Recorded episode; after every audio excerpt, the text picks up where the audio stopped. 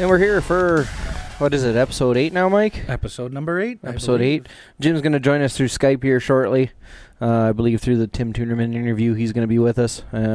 Yes, tonight we're going to have Tim Tunerman from Team Associated, designer of the SC10 GT, the Nitro short course truck, and of course my favorite current wheeler right now, my 443. So, yeah, well, pretty much with that being said, we're going to try and get through these race results real quick. Is that what we want to do? Yeah, let's do that, I suppose. Oh, you got the copies there, right? Yeah, I got the copies here. The other interesting thing, too, that we've been doing is running a point series. Me and Jim were having a good conversation about that earlier today. So, you want to just bust those out? Or yeah, I'll bust through these, and then you want to do that? Yeah, sure. All right. So, basically, this is the way it all boiled down. These are the Sue RC Car Club's race results from our race on yesterday. Two-wheel drive buggy B-Main would have been Will Schell, second Mike Medaglia, third Jarrett Creighton. So, of course, that's our boy Mike in second place in the B-Main. A-Main, we had Jim Buchanan. Of course, that's the B from the MBM podcast, Buck, in first. Jason Condrat in second, myself in third. I'm not going to lie, I was surprised to get a third out of that deal with some of the issues I've been having with my B5M, but that's another conversation. Novice, A-Main, Gord Hunt, Landon Hunt. Gary Creighton. I'll get it right eventually. Two-wheel drive mod short course B-Main, Casey Brake Jr., Jarrett, what is it again? Creighton? I want to say Creighton every time. Creighton. Okay, and then third, Julian Devos, or is it Devo? I think it's Devos. Devos. I'm going to have to ask him so I can start getting it right. I have asked him, and I still don't remember. How horrible is that? You're terrible. And then we got into the two-wheel drive mod short course A-Main. Would have been Maverick McDonald in first, second, our boy Jim, third, Brian Johnson. Four-wheel drive short course A-Main. There's only four of us. It was fun. That's going to be a great conversation later with the triple situation. Yes. I finished first, Mike in second, and Jason Leapins in third. Yeah.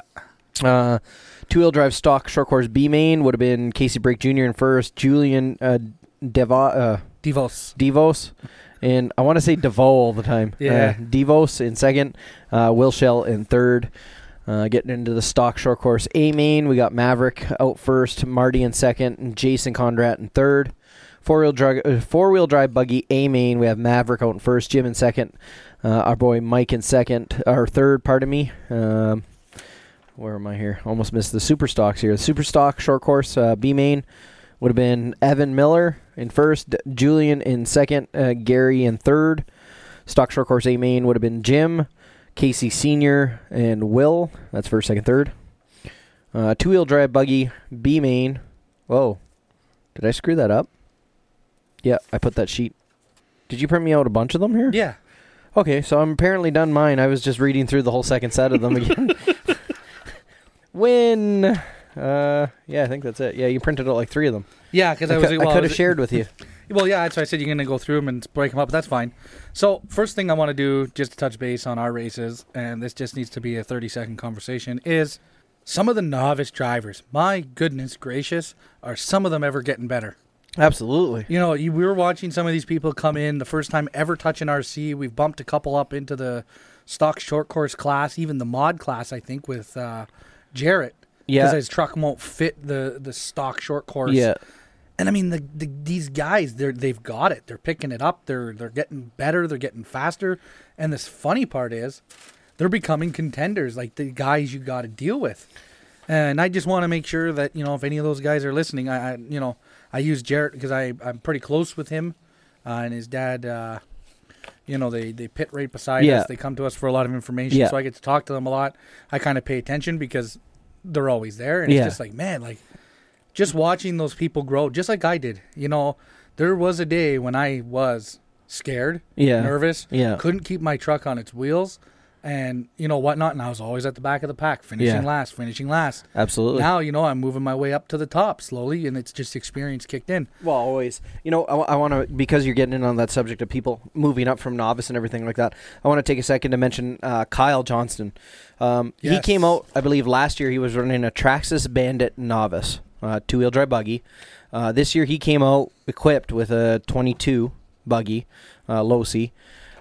He raced in novice. Of course, a lot of novice drivers, pretty much all the novice drivers drive short course trucks. So, you know, you got this one lone two-wheel drive buggy out there with short course trucks. You know, so we watched him get broken at least two or three times, and we finally sent him, you know, Kyle, we don't want to push you, but I think you're ready for two-wheel drive buggy. And he finished fourth in the A-Main.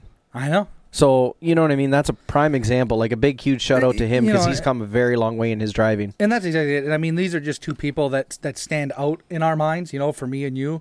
Yeah. And it's not that there isn't other people out there that are doing very well.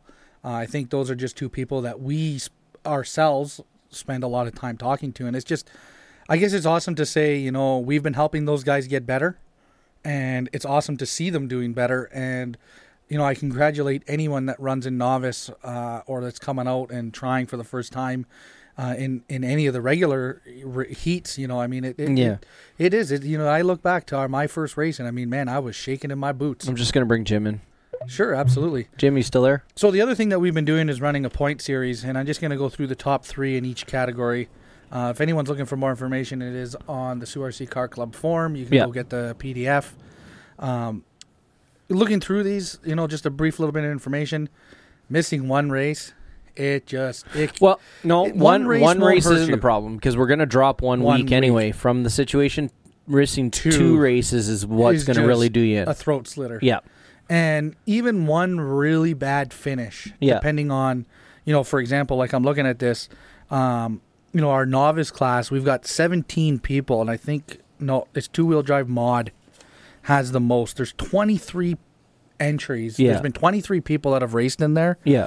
You know, and that guy that's sitting in, you know, whatever position, I'm just kind of briefly looking. You know, we got guys that have missed 2 weeks already. Like, they're done. They're never going to be able to. Well, but again, the point series was designed. The original thought that I had behind the point series was to reward the people that came every time, because I seen a few people that came every month. And then when we did our spring classic, which we had trophies for, they had a not the greatest race day, and they didn't get anything. And it's like you put all that effort in all year. You see these guys come out month after month after month, race really well, and then but not go home with any hardware. And then you got a few guys who are great racers who come up for it because it's our big just for that race, right? Exactly, and take a bunch of hardware home. So I really wanted to work to make sure this year that the Sue RC Car Club gives out hardware to those people that come all the time. Yeah, absolutely. So we raced what, 8 times this year? October, November, December, January, February, March, April. 7 races. Actually, no, October didn't count. So we got 6 races that are actually counting for our point series. So we this just year hit with we one just drop. Hit the halfway mark then. Yeah. This what there's that point. So right now, as it stands, in two-wheel drive buggy, Jim Buchanan is our leader with 389 points, with Matt Housen in second with 387 points, and Mr. John Francella taking the third spot with 378 points. Actually, me and him are tied with 378 points, third and fourth. So we'll see. That'll be an interesting little battle. I'm going to have to give him a Charlie horse right before the next race there.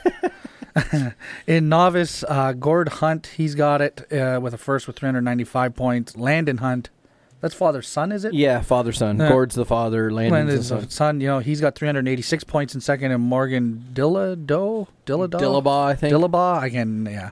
He was running good this last week. But see, he missed a race. Mm-hmm. So right now he's in third with 295 points. Now that he will keep that spot because fourth place is in the same boat. It's just, the massive two-wheel drive mod short course. Jim Buchanan, 395 points in first place. Jarrett Creighton, 379 points in second. It's a big spread. 15 points, that's huge. Yeah. Third place, Joey Devos, 379 points. So those two are tied. So Ricardo's got the opportunity to bump one of those guys either way. It depends on how it goes, because he's in fourth with 368. So he's got some points to make up, but he could do it. Ricardo's a good driver. As long as he stays calm, because I've stood underneath the driver's stand a few times with him, and you know, you see him get out there. He has a little bobble. He has a second little bobble, third little bobble, and you can see him get excited. It's like, okay, Ricardo, breathe, bud. Keep driving, and you know, if he calms back down, he can put some decent laps together if he keeps his cool. Yeah. If Mr. Tyler Carter doesn't show up, it looks like me and you are taking 1 and 2. I'm okay with that. In the four-wheel drive short course point series. Pretty much me and you haven't missed a race. Everyone else has missed at least once. Yeah. You know, we got a couple guys that have missed 2, 3. Yeah. So yeah. I think for the most part, we know how that's going to fit. Third place is going to be the questionable. Well, we just if Tyler doesn't show up. We just got to hope that Steve and Jason right now keep showing up. So at least we have 4. I'm talking in, in four-wheel drive. If we don't have 4 of them, three. If we don't have 3 of them to run. Me and you are still right. I don't care. Oh, yeah, who cares? You and the triple? Stadium truck. Jim Buchanan, first place, 397 points. Marty Sharon in second place with 390 points. And Reno in third with 375 points. Big spread between each one of those positions. Yeah, yeah. You know, I really don't see much changing unless Jim has a catastrophic breakdown. Yeah, more than once. Yeah. He's normally pretty good about that, though. Two-wheel drive, stock short course. Marty Sharon, 396 points. Second place, Jim Buchanan, 383 points. Jim, you could catch him. Joey Devos is in third place with 374 points. Four-wheel drive buggy. This class is just exploding with people. Oh, I know. Matt Housen, he is sitting in first place with 393 points. Jambo, Mr. B in the MBM, second place, 389 points. Ooh, he's close. And I'm trailing him by 1 point in third. Oh, that could go anywhere. That's so an MBM podcast. You literally got MBM in the correct order. I know. Okay. When we were racing, you're like, look, it's MBM. It was actually BMM at the time, but whatever. Yeah. We were still there. So, super stock short course. Jim Buchanan, first place, 397 points. Sorry, I'm shuffling papers. What's that, Jim? Who is that guy? Don't know. Second place in super stock short course, Joey Devos with 386 points. Jim's got an 11-point lead on him. Yeah. It's big. Third place goes to Will with 382 points. Getting TQ. What a lot of people don't realize TQ is, I think, an extra 2 points. 2 points. So, to be clear, first place gives you 100 points. Yeah. Second place gives you 99, 98. As you go down, you lose that number. And whoever TQs gets the extra point. And I was looking through them. There was one of them here where Marty actually finished. He got 94 points, so that means he finished 6th. Yeah. But he TQ'd. So he actually ended up with 96 points. So that that can be a huge difference. I think we're going to see that in the four-wheel drive buggy class. The three of us are going to be. We're going to be fighting to get that TQ. Come next month. Well, because we just had February, so we got March and April. We got 2 more race days. So May's not counting towards the points. No, I don't. Well, because to me, I want to have the prize, like the trophies and whatever for the. I don't know if we want to do top 3, top 5. I don't really care which way we do it. I think if we do top 3, it's a little more prestigious. Yeah. You know what I mean, to make it to that top 3. My other question is: are we going to have a point series overall winner? Because me and Jim were talking about that earlier today, and the way we said it is. And Jim only said it because it's him. You mean whoever has the most amount of points in all the classes combined, like all their classes that they race combined? Yes. Now, obviously, to somebody like Jim who races in every single class, and we should even put him in novice. No, you know how you make it fair? This is what you do. You only count their highest score in whichever short course class. So, because we have stock, short course, super stock, and mod. You're right. So you got 3 of them. So look through all of the different classes, and whoever the person is in first with the highest number, you know what I'm saying? Because by the end of this, you're going to end up in the 600s, right? Yeah. Well, somebody might end up with like 699. Mm-hmm. That person's your overall points winner. Yeah, okay, but no, hear me out what I'm talking about. Okay, sorry. Okay, so there's stock, short course, super stock, and mod. Yeah. There's 3. So basically what you do is you take, say, somebody like Jim. You find his highest point score from whichever of those 3, and that's his point score for stock. You take his point score from four-wheel drive buggy, two-wheel drive buggy, stadium truck. You add those all together, and whoever what I mean? Has the most. So what you would say is if you wanted to maybe do overall points, you'd say, okay, overall points winner for 6 classes because you run 6 class, or, for whichever way you want to do it. Or, yeah. You do it for how many short course? So what I'm saying is if I look through all of these. Stadium truck. Because that's what we really have. I'd like to add, though, it's kind of not fair because I have six toys. So next year, if somebody else has 6 toys, just because I have 6 vehicles, I'm probably going to win that. Yeah, but what I'm trying to do is trying to make it kind of fair for somebody that only races maybe in one of the short course classes because they can't afford to have, say, two different trucks, or say they purposely built a mod truck only so they can't race in super stock or stock. Yeah. You know what I mean? So if you take also their... too, like, I don't think there should be an overall... It would be hard to do it fairly. Well, I think, like I said, I think maybe my way... Like, I'm looking through all of these right now, like, you know, if you looked at this, 397 points right now, there's Matt has it, Jim has it. Who else had it? Like, whoever ends up with the most points at the highest point period. Exactly. So right now there's a tie between Jim, Matt. Looks like just you two, you and Matt. So between you and Jim, you both, your highest score in any class is 397 points. Oh, okay. So at the end of this, you just look at, okay, who got the highest? That means you were the most consistent in that class, always getting first or second. You know what I mean? So that might be one way to do, like, an overall points. I'd like to do that, you know, one person take home. But again, like I said, we're going to have... I have to think about it. Yeah. It's just an idea. Yeah. Yeah, for sure. Let's get our buddy on here.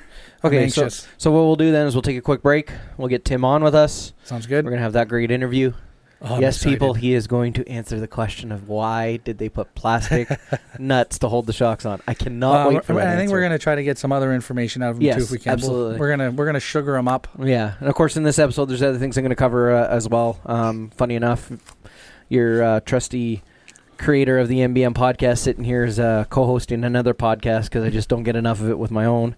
So I'm going to talk about that a little bit after as well. We had our first fan email, and I feel like such a for not mentioning it at our last podcast because, you know, we got a fan letter, and I forgot to talk about it. Like, what an arse I am. So I'm going to talk about Lewis, of course. He reached out from the UK. That's really cool. Of course, and we also gave away a prize for our 200 like. So we'll talk a little bit about that later in the podcast. So we'll be back right after this break, guys. Thanks for tuning in with us.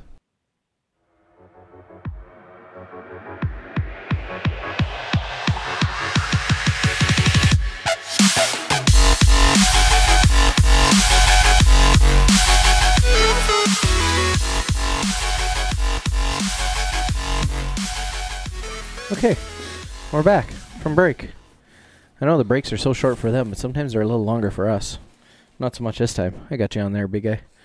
Okay, so we have, on the phone with us, we have Mr. Tim Tunerman from Team Associated. Tim, I want to say thank you very much for joining us. Hey, how's it going, guys? All right. So I want to start off, first of all, by saying... I absolutely love Team Associated stuff. But at the same time, please do not take any of the questions we may ask you in this interview personally. I know you designed the 443, and yes, I'm a little critical of it because I absolutely love it, and there's only a few small little things that drive me completely crazy. For sure. But, let's let him introduce himself. Tell us a little bit about himself and where he's at. And tell everybody who you are. What you've been doing all this time. I'm sure there's some people that don't know, so let them know. Yeah, sure, no problem. My name's Tim Tunerman. I've been working at AE now for the last 3.5 years. I got the job straight out of college.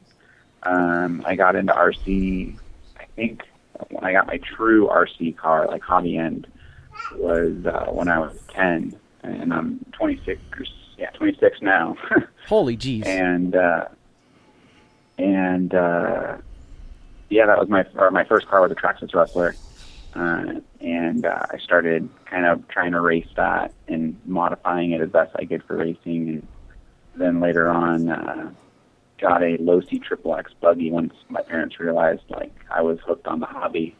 And it wasn't just an overnight kind of... deal that I really like the hobby and wanted to stick with it. So I'd on and off been racing. I got more competitive, and I worked at a hobby shop for like 3 years at a Hobby Town USA, and raced pretty competitively in the Pacific Northwest and in Oregon and Washington, where I'm originally from. I got the bug, worked at a hobby shop, but then once I went off to college, I didn't really have as much time for it anymore, and I kind of focused on my studies in mechanical engineering and on our university's Formula SAE team, which is a team of engineers. Essentially, we design and build a mini Formula One car, and it's like our team. Luckily, was fortunate enough to be really well supported by the school and also one of the best teams in the world. And so that kind of took up a lot of my time designing the brake system for that and just kind of the full scale car scene. But before graduating, I sent in my resume to a few of the RC car manufacturers and heard back from Associated, which I was super stoked about because I knew that I would want to at least get into an RC car company that races.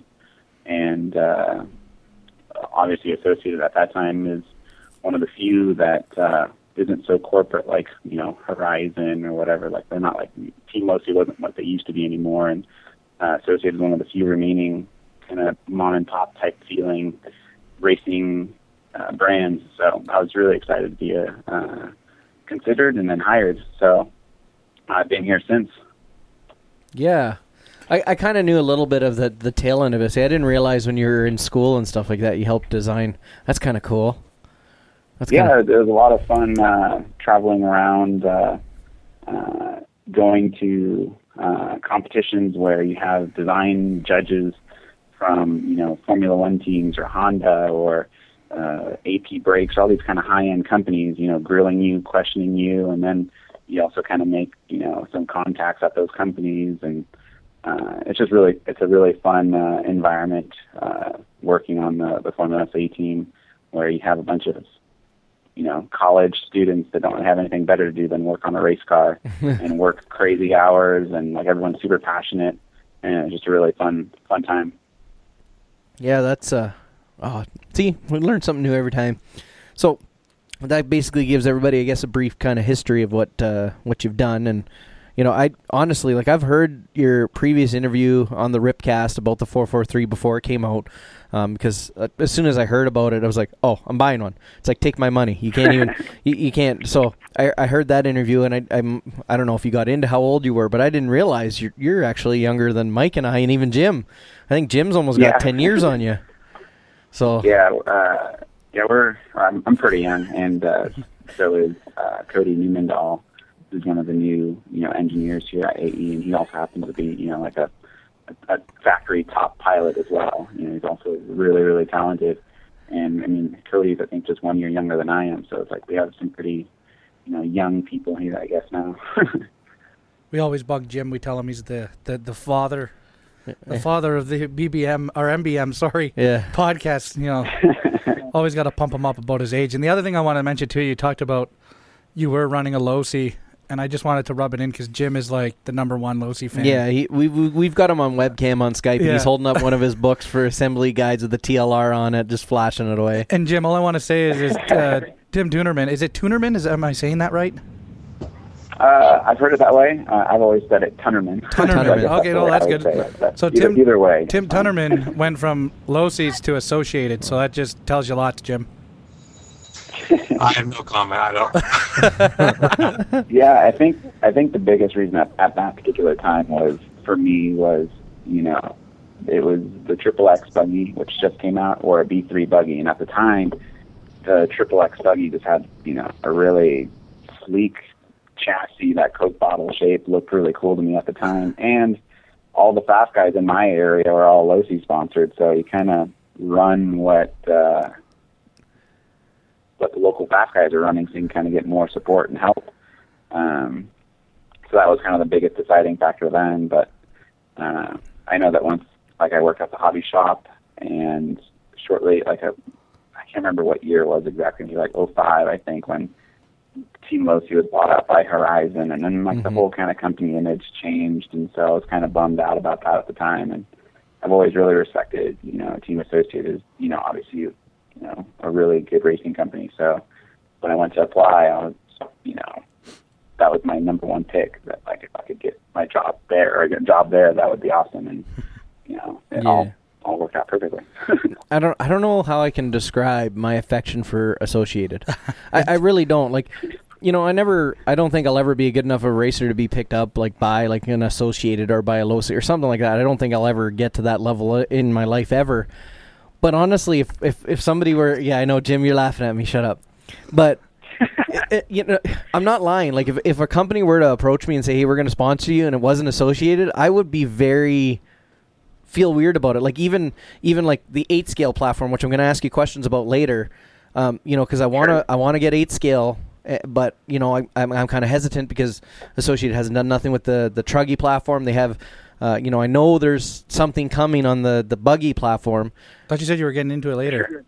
Yeah, but so what I'm trying to say is though, is I'm so attached. Like there's so many great platforms right now that are 8-scale.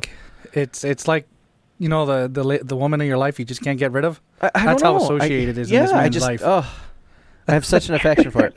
With that being said, I'm going to move on to a question about the 443. Can I ask him one more question before we get into that? Yeah. Tim, you made a comment in your introduction there that, you know, AE's kind of the last mom and pop kind of ran RC manufacturer. Can you elaborate on that a little bit, like what you mean by that? Yeah, most definitely. I think, I mean, I guess to put it short, it's like our vice president is Cliff Lett, who originally used to be one of the designers, or you know, for AE, and obviously a well-respected racer. I mean, he knows, you know, he knows the full industry from like the top racer to the engineer to, you know, the customer, and even before that, I mean, he used to work for Yamaha as I think a factory mechanic and stuff for like the racing team. So he's got so much experience in this whole hobby, and now being, you know, the vice president, kind of overseeing things, he just has a lot of really good insight for where we should be going, or you know, has a lot of experience obviously from the previous work he's done. Mm-hmm. So we have like, you know, a good leader.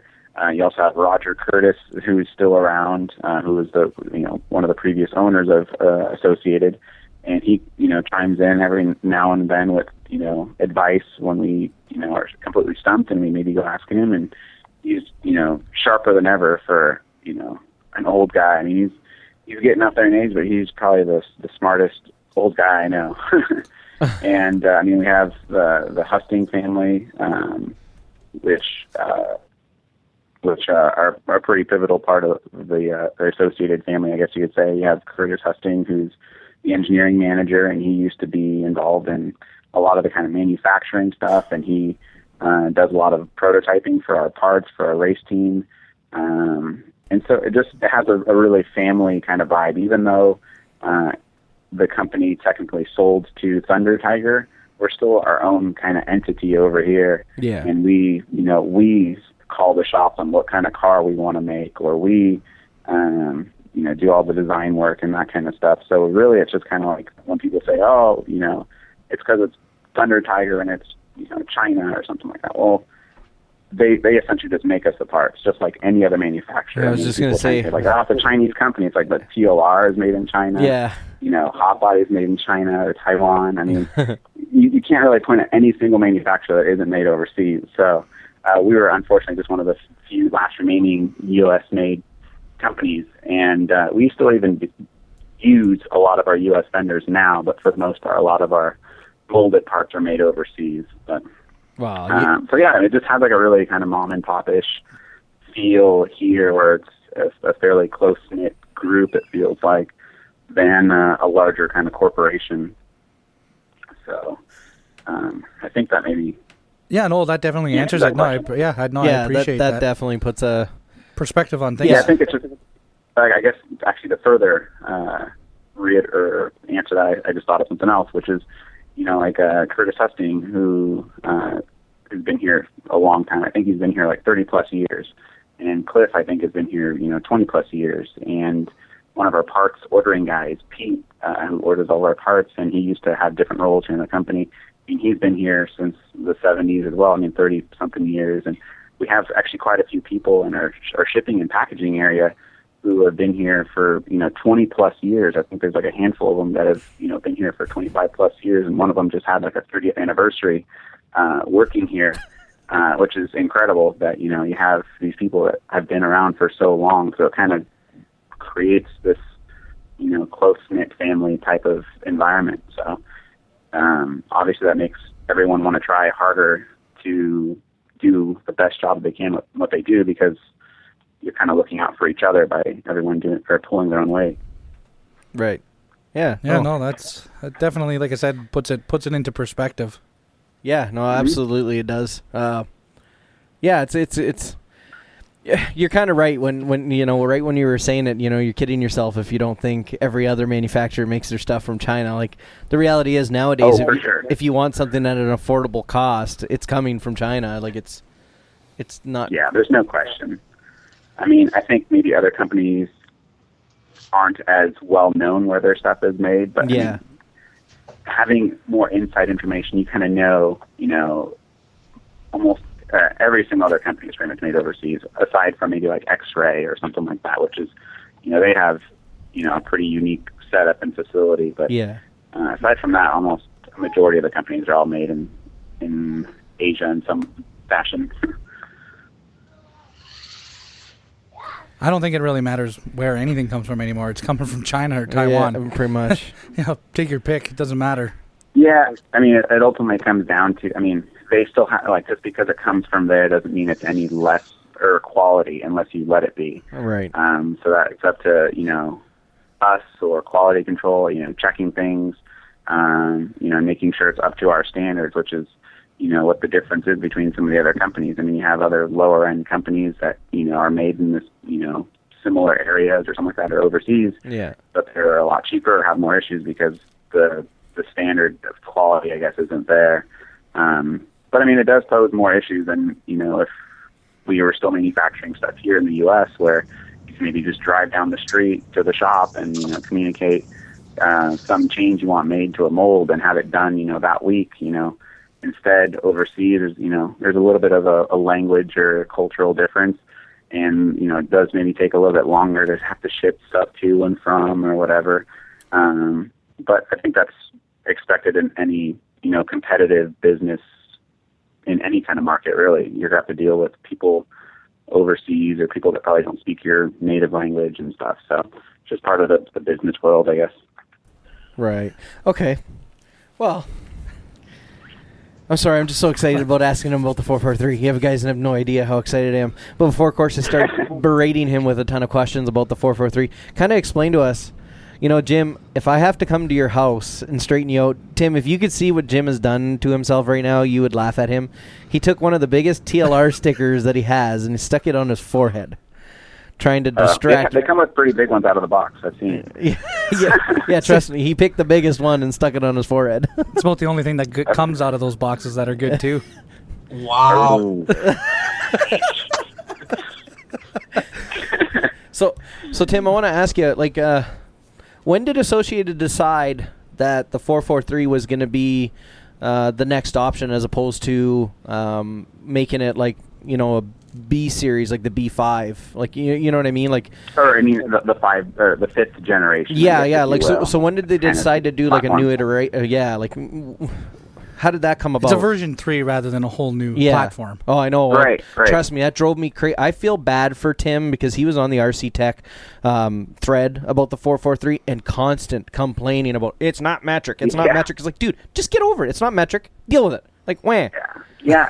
I mean, but I see both sides. I mean, I see the side from the person that isn't familiar with, you know, the product pedigree, and they just see it as maybe a new product, and they just, you know, they don't understand why it isn't made to the same B5 specs, you know, and don't really maybe understand either the production kind of side or the time it takes to actually make a new car and that kind of stuff. But, I mean, I can see how, you know, people would, you know, expect it to be metric or maybe not understand how complicated some of the things actually are to convert a car to metric, because a lot of times things always seem easier until you actually, you know, get, you know, involved in it, and then you realize, oh man, that's like a whole can of worms to do, and that's going to be more complicated. But originally it was a project that Cody started, actually, and it was right after the Worlds, and I think he started it like it was, you know, the Worlds were in September, I think I want to say, and The car was going to be pretty much wrapped up and done in November. But during that time frame, sort of, we also had our new prototype 8-scale that we were working on with Josh Alton. But some things weren't quite working out on that car, and some manpower had to be moved around after we ended up letting him go, or Josh Alton go, and we ended up having, Cody go assist with 8-scale testing and development of, a test driver and help with that project. So it kind of got put on the back burner a little bit, to be honest. And finally, when I had finished wrapping up my project with that I was working on, I was able to then, I had to take over that project. And originally the scope of the B44.3 project was just going to be a kind of world's replica car that would just have an aluminum chassis and gear diffs, and that was pretty much the extent of it. But since so much time had passed until I started work on the project again, which was in April, that we had already seen a little bit of an evolution in some of the cars, people putting shorty batteries in, and also maybe the necessity for a center gear diff. So at that point, we didn't have time. We knew we didn't have time to be able to develop a whole ground-up car because our car, our B44.2, was becoming, I wouldn't say out of date. Out of date would be an okay term, in which you couldn't just buy the kit and run it. You'd have to buy the kit, and people would be running gear diffs and switching chassis, maybe to an aluminum chassis. And so it just wasn't becoming a very turnkey, accessible kit. And so it makes us, one, not very competitive in terms of the market, trying to sell a four-wheel drive. Mm-hmm. And then, two, it just makes it harder for racers that want to race with our car to be even competitive because there's a laundry list of things you have to get along with the base kit. So that was one of the things that we wanted to try and address, was kind of bring it up to speed. And at the same time, since we knew we didn't have time to be able to do a ground-up car, which usually takes, really a year to 2 years from design to prototyping or testing and seeing production, that we knew we didn't have time to only have a B44.2. We had to have something that's going to be competitive now, and that was what the B44.3 was. And since it's obviously been a proven chassis, it allowed us to be able to kind of, further refine it and add some new features like the center gear diff, the shorty battery, and be able to use it as a further test bed for our new car to help further develop what our new car will be like by being able to have these new features on our existing car that we know what it's like. Having the center gear diff, we can learn a lot from how the car behaves with all these new additions to it, with the shorty battery and the different weight distribution, and give us just a production type car that we can really play with for testing and developing and learning for the next car, as well as just having something that out of the box, works awesome on any racetrack for any race, so that they can just get the kit and pretty much have everything you need right out of the box. So unfortunately, it isn't a super beefy car like our B5M has kind of established a precedent. Yeah. But it is probably one of the best handling four-wheel drives, hands down. And definitely it's racing wins would back that claim up pretty easily. Yeah. But it's just from when that car was originally designed to now, the tracks styling have changed. The jumps are bigger, the traction's higher, the power's even more insane. So unfortunately, it's just now not as strong as some of the other cars, and now it's sometimes as important to have a car that, at least like for the Reedy race, it's one of the few races where every race counts. You break once, points wise, that really hurts you. Yep. Versus just finishing the race would net you a few more points maybe. So you can't just rely on handling alone. So it's something we're definitely going to work on. It's in the pipeline. So we'll have, you know, a car in the future where it has all the same awesome handling characteristics as the 0.3, but an even more robust, you know, A-arm and chassis and everything and drivetrain that'll, you know, be able to take anything you throw at it. Yeah, you mentioned drivetrain. I haven't had any like I had the original like hang up there from the ring gear situation.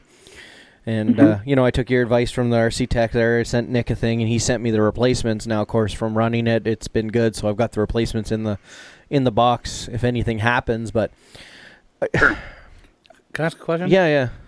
Tim, so I just want to be clear.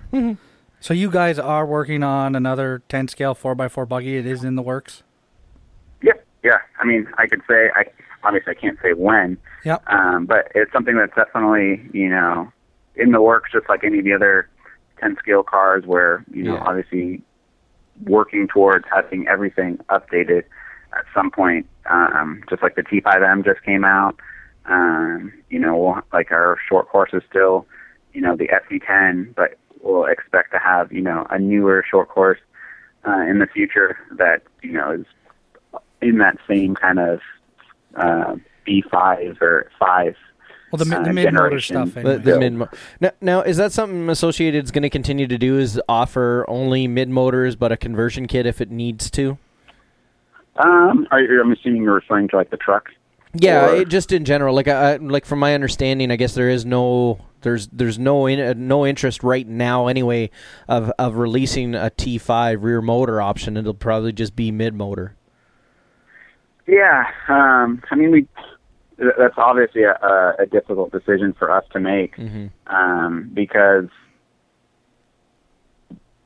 we, as a racing company, want to have a race car that's suited for every kind of condition.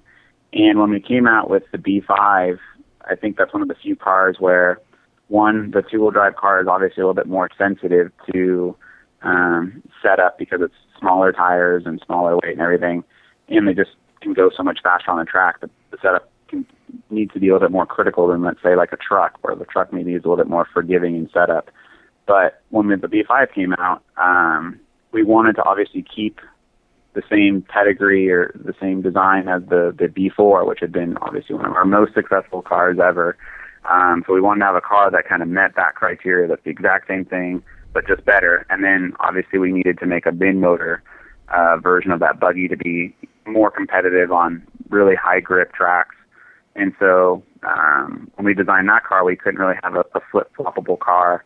And when we were doing the T5, we considered, you know, well, now that space isn't as big of an issue because you have so much room to work with under the body, that maybe we could do a flip-floppable car, but then maybe not as many parts are shared from the B5 and B5M.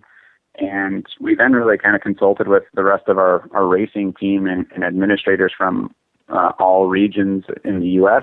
as well as overseas and whatnot, and just, you know, really ask them, you know, what are you guys running?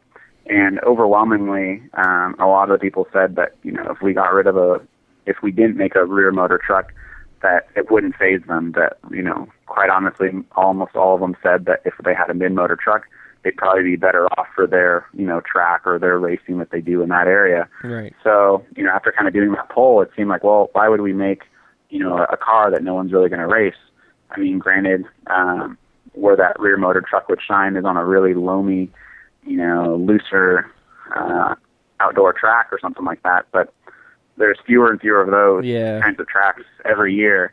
And the majority of the big races that we go to, and so like that, like Cactus Classic or Nationals, usually the grips for those kind of tracks are always, you know, really high. So you're never really racing on a low grip surface anyways. And even then, that's not to say that you can't take a T5M and run it on an outdoor track and have decent success or be decently competitive. Just, you know, you'd have to be able to just change the setup a bit to kind of cater to it. But I haven't been involved in some of the T5M testing, maybe outdoor-wise, but I'd be willing to probably bet that you probably aren't too far off the pace from like a rear motor truck. right. On an outdoor track like that. So, yeah, I mean, it's just one of those tough things that, you know, then you end up setting the precedence of having, you know, two buggies, two trucks, you know, potentially two short courses or, you know, like, and then kind of killing the hobby in a certain sense where now people think that they need to have both cars and then, you know, kind of driving up the cost when really one car might, in that category, like truck, could probably, you know, do the trick. Yeah. Yeah. No, I hear what you're saying. So that makes perfect sense. So, funny you mentioned, of course, the announcement of the T5M. My curiosity is kind of sparked on the fact that I noticed, I think, on the RC10 B5 Nation kind of situation on Facebook, these pictures of Cavalieri's T5M showed up, and then mysteriously, about 15 minutes after they showed up, they were gone. Now, for which car? For the T5M? For the T5M, because he was running it, I can't remember, I think at the, what was it, CRC? It was at OCRC. Yeah. Okay, so... My question is, did Associated go, well, it's out there, we really need an announcement, or was that kind of a little bit more of a intentional scuttlebutt, let's start the buzz and then announce it situation? No, I think that was one of the days where, I think that was before CRC, where Cody and Ryan went to the track to kind of give the truck a shakedown and kind of play with it a little bit to kind of dial it in for Ryan's liking. Mm-hmm. And, you know, I don't know if they went to lunch or something like that. Or I don't know how they got a picture snag of it. I mean, usually we'll go to the track sometimes and we'll run and people will see it, but, you know, we just don't have them take a picture of it. It's not something we want to get out yet. And so I'm assuming, you know, someone maybe snagged a photo of it and, you know, posted it. And then I'm assuming maybe Brent or someone, you know, said, hey, could you, you know, take that down because we, you know, don't want it up yet. But yeah, like it wasn't really that big of a deal at the time because we obviously already had the production truck pretty much done and it was going to be announced with, you know, and very soon after. And it's not like it was really hurting sales of any previous generation trucks. So it wasn't that big of a deal. So I don't have the concrete answer on that, but it wasn't intentional, that's for sure. Oh, there was a lot of buzz. Like, I mean, man. Everywhere you went that was RC-related, there was a picture of that T5M. And it exploded when those pictures surfaced. Yeah. It was something else. You would see them, and then you had to search for them. It was like once that leaked, we didn't want it to leak, but at the same time, we figured it's not like it's really damaging anything because obviously, like you were saying, it created a lot of buzz and whatever, and you know, sometimes that happens and that's actually good. Oh, yeah. I was just putting that anticipation out there. It makes people get really excited about something. And yeah. You know. I know I'm excited about them. You see, with our racing season up here indoors for us, I'm a kind of 10 scales indoor stuff for me, 8 scales outdoor stuff. So for me, if I end up getting one and building one, it'll probably be closer to September, which is kind of nice because, you know, the initial release will be out there. There'll be lots of people that have had them, done things and stuff like that. And everything. Mm-hmm. So, you know what I mean? So it'll definitely be nice to be able to see them out there. I know stadium truck, for the most part, is not ridiculously crazy everywhere. It's kind of hit and miss, I think, where it is, like where it's really popular and where it's not. So, I'm looking forward to that for sure. You want to pummel Tim with your 3,000 B443 questions? Yeah, I got a few. I know you're dying. A couple. Okay. So, which one to start with? Jim's calling it the Associated Love Show. Yeah. Okay. Sorry, Jim, you're outnumbered. Hey, Jim, we'll talk to somebody from TLR. You just got to find the guy. It's not as easy. So, of course, with all that being, we're finally getting to the 443, and I don't want to hit him with like 51 questions all at once. What I want to say, first of all, you were talking about the durability of the 443 and, you know, people complaining that the plastics aren't as good. And, of course, you know, the next iteration will hopefully be just as durable as the B5s have kind of made that so apparent of. But really durability issues with mine, you know, the front arms I changed out for RPMs after I broke one. And I ran mine for 4 or 5 races with the stocks until I broke one. And that was because I had a collision with a short course truck, like, you know, you can't do much about that at that point, you know. So I jump out at you. Yeah, and I've had a couple of really good spills with my 443, and you know, I think durability wise they're pretty darn good in comparison. Like, I've watched a lot of 224s break if you look at them the wrong way, you know. So I wouldn't. Yeah, I wouldn't. I'm waiting for Jim to say something or do something. But yeah, I think a lot of times, I mean, each car has maybe its own little weakness. Like I know at the Reedy race I was at just a couple weeks ago.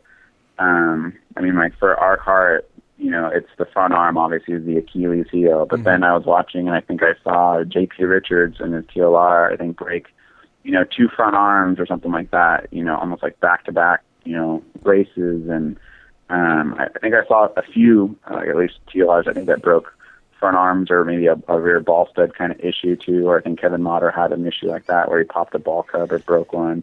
Or it seemed like a few of those ball cub kind of issues on the 22-4. And I'd seen, I think, like a Kyosho break either a rear hub or something like that, or a link that broke off too a couple times. So it's like a lot of them will have their own issues here and there too. I mean, I think it's hard to say that any one company is perfect in regards to having everything be absolutely durable and also be awesome handling-wise. So to try and pick the durability and the handling and making it cost-effective, I mean, you usually can only pick two of those. Yeah, find the happy medium and try and make the masses somewhat happy with everything. Yeah, for sure. I hear you. I unfortunately just broke a front shock tower, and I was surprised that it even broke, but what can you do, right? Collisions happen, I suppose. Yep. So, basically, this is the first question. It's going to be a little bit of a hard hitter because it's one of those things that got me kind of scratching my head wondering. Now, of course, like I said, when I heard about the 443, I was taking my money. I pre-ordered one. There was no doubt I was getting one. Now, from my understanding, and maybe you can clear up internet rumors for me or not, I'm understanding that the second, third runs are coming pre-drilled chassis for the opposite side servo mount. And there's a few other small things you guys might have changed from the initial releases. So I'm wondering, as an initial release, and I'm going to say it right now, a sucker, because to me that's kind of how I felt when I heard about this. What can I do other than having to shell out $60 for a new chassis and or drilling and potentially destroying my nothing wrong with chassis? What can somebody like me do? I mean, personally, it's like I guess in terms of like the chassis, yeah, it is a running change. We ended up having it be a running change for the next batch that we received just because when we had it quoted to see what it would cost to add the additional holes, it wasn't going to be, you know, a whole lot extra, so we figured we could just go ahead and do that and appease the guys that were adding the holes to be able to mount their servo over. However, just recently at Reedy Race, the open class winner, Kyle McBride, he had his servo in the standard position, no problems. I mean, honestly, in my opinion, I think it's one of the things that's probably fairly minor in terms of flip-flopping your servo to the other side. So, I mean, I wouldn't say that, like, because you don't have the holes on the other side or you don't flip your servo to the other side that, you know, your SOL, you're going to be, you know, a second a lap off, you know, the pace. I think it's one of those things that it's for the nitpicky guys. Like I know Cody was messing around with his car and, you know, decided to try and drill his servo mount over to the other side and try and get it maybe a little bit closer to 50-50, which, I mean, we're only talking maybe a couple tenths of a percent off of 50-50. Yeah. And this will also vary with the electronics that you have. Right. So unless you have a set of scales, like one of the Sky RC ones that has like corner scales, to be able to kind of check all that, I almost guarantee that for most, they probably won't notice a difference in lap time by switching from one to the other, from left to right, having the servo mounted. It was one of those things that Cody had suggested that, you know, he wanted or whatever to do. And, you know, I just, you know, put it through to production, or once I found out how much it was going to be or if there was any cost difference really. Yeah. And since there wasn't, we figured we'd just kind of go ahead and add it. But it's not something we've really harped on. Yeah. Because it's kind of a personal preference thing, and it depends on the electronics you run. Because if you have like maybe a shorty servo, then it might be too light. Or if you have... You just really have to have a set of scales to probably get it, you know, absolutely perfect and really I think. Yeah, benefit. Yeah. Solid in. Yeah, and it's just one of those things where I think it's not like changing a ball stud height position, I think, in terms of how it really affects your lap time. So, yeah, don't get me wrong. I'm not complaining. I kind of looked at everybody when they seen a picture. I think it was of Cavalieri's 443 with it on the other side. It's like, oh, did you see Cavalieri? And then, of course, everybody was doing it. It's like, guys, really? It's that's unfortunately what it is, I think, a lot of times, too, is where, and that's one of the reasons I was somewhat apprehensive when Cody wanted to do it. Yeah. Was that, you know, he wanted to do it to maybe get the weight maybe a little bit better or something like that, left to right. But then the perception that people, when they see that, is like, oh crap, I got to do that too, because I got to do that to be just as fast, or I got to do that because I now don't have the right setup. And you know, when he does it, and then Ryan does it, or something like that, then you have, unfortunately, a lot of people that are, you know, sheep, and then they gravitate towards that. The sheeple. Then it trickles and spreads everywhere. Once they see, like, you know, Ryan's doing it, then it spreads like wildfire, and maybe creates, you know, I wouldn't say panic, but like an urgency to have that. When if you were to try and do the testing on your own and did left to right, back and forth, it'd probably be a very minimal difference, if at all even noticeable. I mean, you're probably more likely to clip a pipe or something like that than you are to maybe shave a tenth or notice a tenth of a second lap difference over 20 laps. Yeah, no. So, I hear you. I just, again, it was one of those ones where I had to ask it because, you know, I know, like I said, for me, it was. I really don't care. I really love... Dude, I run mine in a saddle pack configuration. I don't even run the shorty like everybody else does. Like, I found what works for me, how I can drive it very well, and it doesn't involve having to move the servo or run a shorty setup or do anything crazy. And actually, that I guess I should also mention, since you just said it, is that servo relocation is really only applicable for a shorty battery. If you're running a saddle, the saddle pack orientation with the servo where it is actually the optimal 50-50 left to right weight distribution. But it's only when you move the motor around and have the shorty pack that it slightly offsets it, you know, couple tenths of a percent. Yeah. So if you're running the saddle, you're golden. You're 50-50. If you are running shorty, then that's where it maybe slightly affects it. But it really depends on your electronics package too. What you know, speed control, motor, servo, receiver, everything, and where you put them all. Yeah. But I agree. I mean, it kind of sucks at the same time to, you know, buy the first one and then later on find out they have an update, 6 months later or whatever it is. Yeah. So, but at the same time, I think a lot of people see that or have that same kind of buyer's remorse. Like you buy a new 2014 car and it's like, oh, you know, 2015 now has this option. Dang it, I should have waited. Like, you know, it's always tough to, you know, not have that buyer's remorse sometimes when you see something that comes out later, but it's just us trying to do our job of, you know, making improvements where we can, you know, and unfortunately we didn't have it from the get-go. You know, hindsight's always 20/20. So now kind of a lead into this to touch on that same subject then. What are maybe some of the changes that are applicable, or maybe some of the quality issues that were with the first batch that maybe somebody doesn't realize that they could get in touch with AE about, and maybe you guys can get them set up with a revised part or something like that? Yeah, I would say probably the most common one that I'd seen was like what you had mentioned, which was the ring gears. We had received a bad batch of gears that was, it's not something you typically look for really anyways when you're looking at these ring gears. I mean, you're measuring all the other dimensions and stuff like that, but you know, or at least our QC guy doesn't, you know, think to, you know, have to check every tooth on the gear, because usually that's all pretty automated and it comes out pretty well. But we just happen to have, you know, an inconsistent batch where we had some of the ring gears where one of the tooth was thinner than it's supposed to be, and then right next to it was one that was thicker. And as a result, when you'd build it up and you'd roll the disc, you would hear a click in the transmission. And that is something where if you were to contact AE, we'd most definitely get you, you know, sorted out and get you a replacement ring gear. because that was just unfortunately something that we, you know, didn't expect or catch before they went out, because it's kind of a hit and miss. I mean, like, some people would have no issues. Maybe a kit would have one, or maybe a kit would have both. And it was just so sporadic. But that's all been addressed. I contacted the manufacturer and said, you know, hey, what's the deal? And they said that, you know, apparently they're, when they checked, the tool that holds the gears or something like that had loosened up, or just ever so slightly loosened up. So when it would start cutting it, it would tweak it to one side. And then by the time it got finished, your tooth count was slightly off at the end or whatever. Yeah. So yeah, we've gotten that addressed.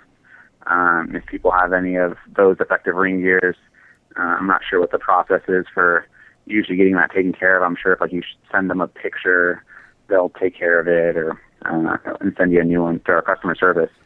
I'm trying to think some of the other things that we've updated, and this was actually even prior to Jason Snyder's, you know, review video of our car.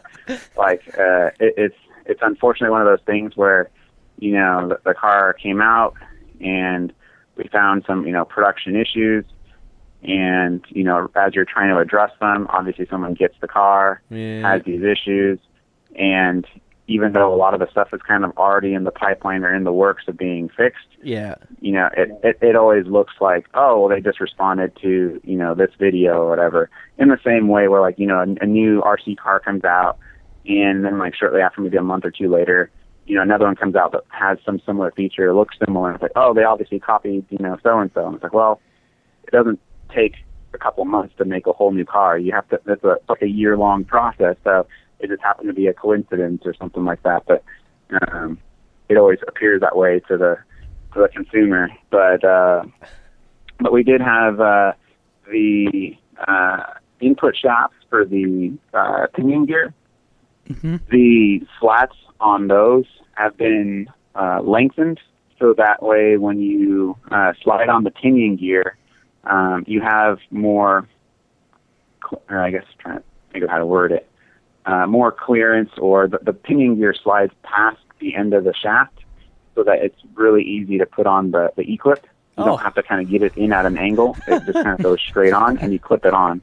And it's one of those things where, like, it was just tight from the beginning. Like, or some of the original samples we had, it wasn't an issue when we received them, because the fitment of the ring gear was maybe a little bit looser or whatever, and you could actually kind of tilt the ring gear to one side, maybe the pinion a little bit more to get the E-clip on. Yeah. I know myself and Cody both had built them and hadn't really had an issue, but when we received the production ones and they kind of tightened up the tolerances a lot more, all of a sudden you didn't kind of have that same wiggle room, and it was way harder to get those E-clips on there. Oh, yeah. So that was an issue we addressed to make it easier, because, I mean, it's obviously a valid point. It's tough to get it on easily if you don't have the right tools. Yeah, it was. And most people just have a pair of pliers. So I was definitely sitting. I was definitely sitting there when I went to put the first one in. I went, "Oh, we're gonna do this, are we?" I heard all about that. And if this wasn't a family-friendly podcast, I would tell you the words that Matt was saying to me on the phone. It was bad. It was just. I could imagine. You know, it's. Hey, I didn't break any. The two that came in the kit, I used. There is a little dab of CA glue holding them because they got bent a little, but I used the two that came in the kit. It took them longer to get those two E-clips on than it did to build the whole kit. I time-lapsed the whole thing. You know, it's funny you mentioned Jason Snyder, because we talked to him 2 podcasts ago, and that's what he had said. He's like, because I didn't disagree with him. The build, to me, left a little bit to be desired from it, you know, compared to other builds that I've done.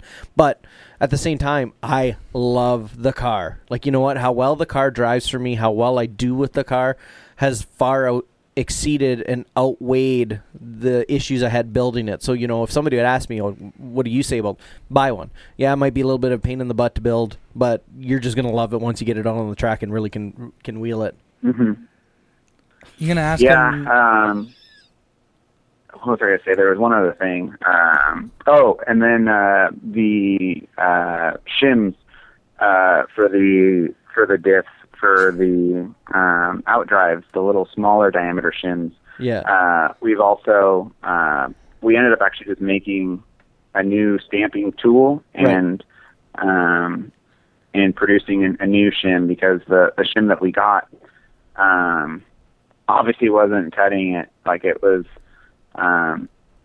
pretty much a net fit almost with the idea of the bearing when, you know, it's supposed to be, you know, just under the bearing, ID, and be able to slide over. Yeah. And then on top of that, it didn't help that the ID of the shim was bigger than it was supposed to be. Like, it's supposed to be for like a 5mm shaft. And so maybe it'd be plus 0.05 millimeters, in ID, so it'd slide over the shaft and be fine. But it ended up being like, I think it was like 5.13 or 15 millimeter, like a tenth of a millimeter, which doesn't seem like much.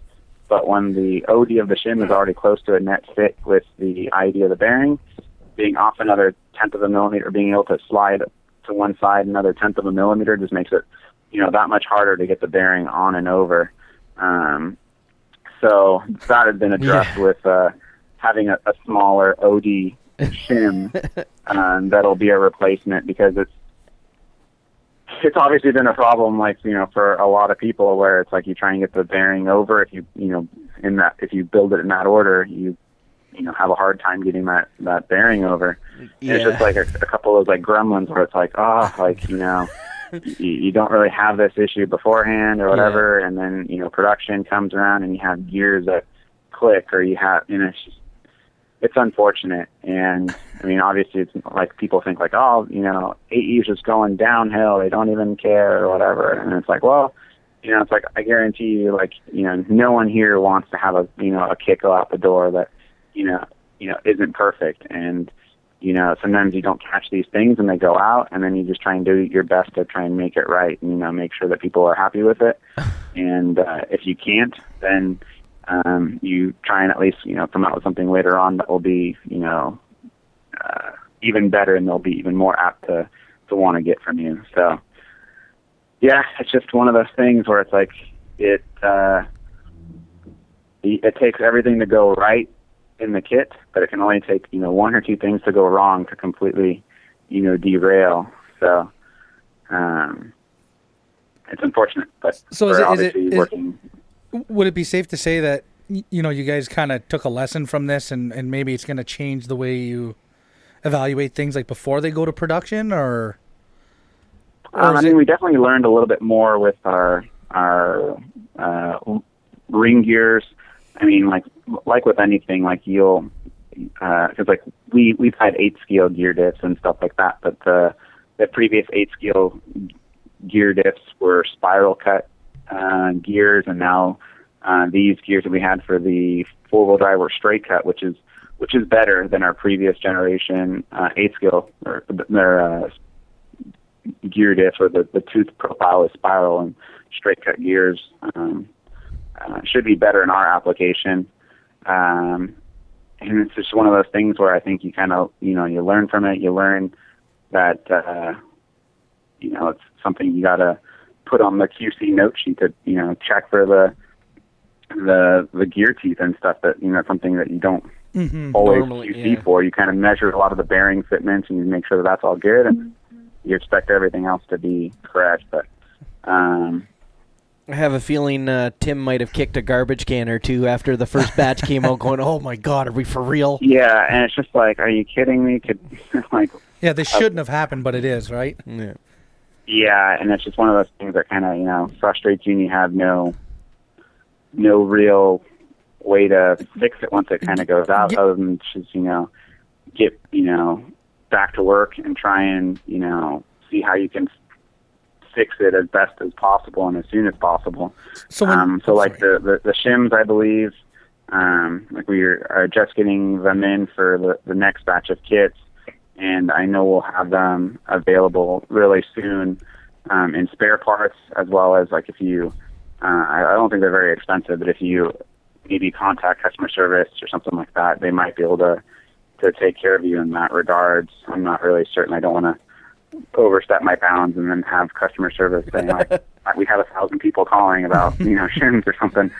But I know that I ended up making a new set of shims for us that are the same thickness and smaller OD as the current kit shims, as well as an additional even thinner shim, so you can maybe more finely tune your internal diff shimming or your gear mesh. I'm trying to think, was there anything else that had been... Well, I do want to ask you about shims. Well, I don't know about... have you... Why did it come with a whole whack of other shims? Okay, so that... the big shim that came in the kit was a mistake from Thunder Tiger, where, or I guess a partner ring mistake, where they ended up packaging the shims, or they essentially just packaged the incorrect shims, but those shims were like a bag within a bag or something like that, and they were due to ship, and the shims that were supposed to be correct were just added in, but since the other ones were like a bag within a bag and it was going to be a ton of extra labor, that we decided just to go ahead and like leave those in, because you could technically use them as shims if you wanted to internally, but you couldn't use them for the external, outside of the dip shimming, obviously. Well, you could try. It was one of those things where it was going to delay, I think, the shipment or something like that, like another couple of days for them to go through 1,000 or more plus boxes and tearing open all those bags and pulling out all of those shims. And we decided that, you know what, we could probably go ahead and ship these out with the new shims, because, you know, people would be able to maybe go off of the new shims and install those. But unfortunately, hindsight 2020, and there were, you know, several people, or lots of people that were confused as to which shim they were supposed to use.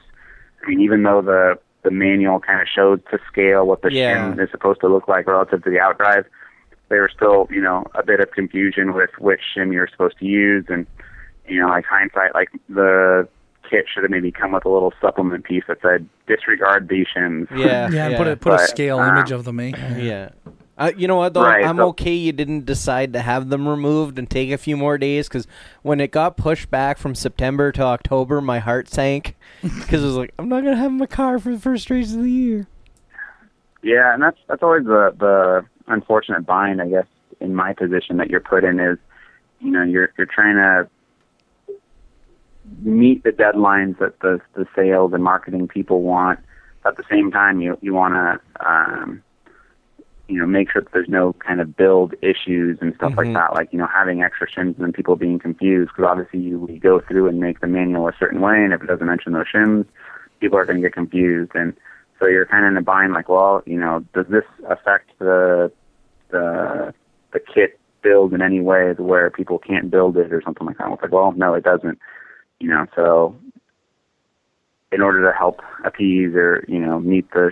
Because, like, I guess, you know, with the sales and other stuff that I'm not really involved in, there's lots of other issues there where it's like, you know, maybe a vendor or a distributor says we need to have this order by this date. You know, we can't push it back anymore, or else they're going to cancel their order or something like that. Yeah. So I'm sure the salespeople have their pressure of why they need things by a certain date, and we just try and do our best to make sure the kit's, you know, perfect before it goes out. And unfortunately, that was one of those things where I was like, well, it doesn't really affect anything. If anything, it's like a bonus. It's like a bonus fry you find at the bottom of your McDonald's bag or something. It's like, oh, I didn't expect that. I didn't order this apple pie. Free fries. Yay! Yeah, exactly. Exactly. But a question for you when you're leading up into production or to release date, you know, you say, okay, we're going to release this on October 24th. How many of the B44.3s were sitting in the box ready to go? Like, is it 1,000, 10,000, 5 million? Like, what kind of numbers are you trying to get out the door? To be honest, I couldn't tell you, but I think it's at least, you know, a few thousand. Okay. I know that so they were on back order, too. It's definitely quite a few. You know, the first batch went out, and then all of a sudden, A-Main Tower, everybody was like, oh, back order. You're like, holy man, didn't even have a chance. It was like the pre-order, like they came in stock, the pre-orders got filled. And they literally lasted about 2 hours after the pre-orders were filled, and they were sold out again.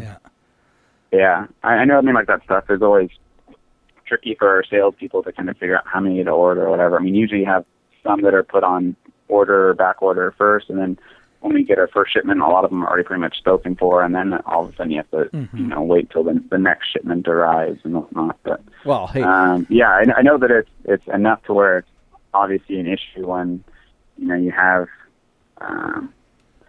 shims or something like that. They're often it's like now you have or ring gears where it's like there's, you know, thousands of them there, and it's like, you know, you have no way of figuring out which one's which, or it. It's a lot. Well, I know you followed the RC Tech for the I know you were following it, and me, you know, some of the lengths that some people go to know when these things are going to be in. Like some people that work at like the shipping yards in California. Oh, I seen the bin. That was impressive. It's like holy gee, like man, you take being obsessed with RC to the next level. You know, like some of those posts are pretty impressive. Where people will be like, oh, I found whatever, you know. Part number at the bottom, Tower Hobbies page or something like that. Or people would be like, oh, you know, Tower Hobbies discontinued whatever car, a new car must be coming, or like just the different ways people go about, you know. I know. It's... Like, or even I think we've had like, you know, certain press releases that go out to the distributors first before going public. And, you know, occasionally like sometimes those press releases leak early because I'm assuming someone that works at, you know, Great Plains or one of the distributors and like that, you know, ends up posting it or something, and then people know about it a little bit. You guys must love social media nowadays. It just it can be it's a double-edged sword. It definitely is nice to be able to communicate with all your, you know, fans or people that much easier, but at the same time, it makes you also that much more accessible. So it's you know. No. You have people asking you stuff all the time or whatever. You're just easier to get a hold of, which is fine, but it just comes with the territory. Yeah. Okay, so now we're going to get into the question of the night for me. Tim, why plastic nuts to hold my shocks on? Why? Why? Like, would it have really killed you guys to put, like, a lock nut in there with a, like, really? Really? I guess I do have my answer as promised. I think the biggest thing is for us that we don't have a we've never sold a. I guess I should start off again. We'll edit that out. Don't worry. The previous standard for us on all of our cars really had been those nylock nuts. Yeah, and we've never had a small metal lock nut with a flange on it for that application, and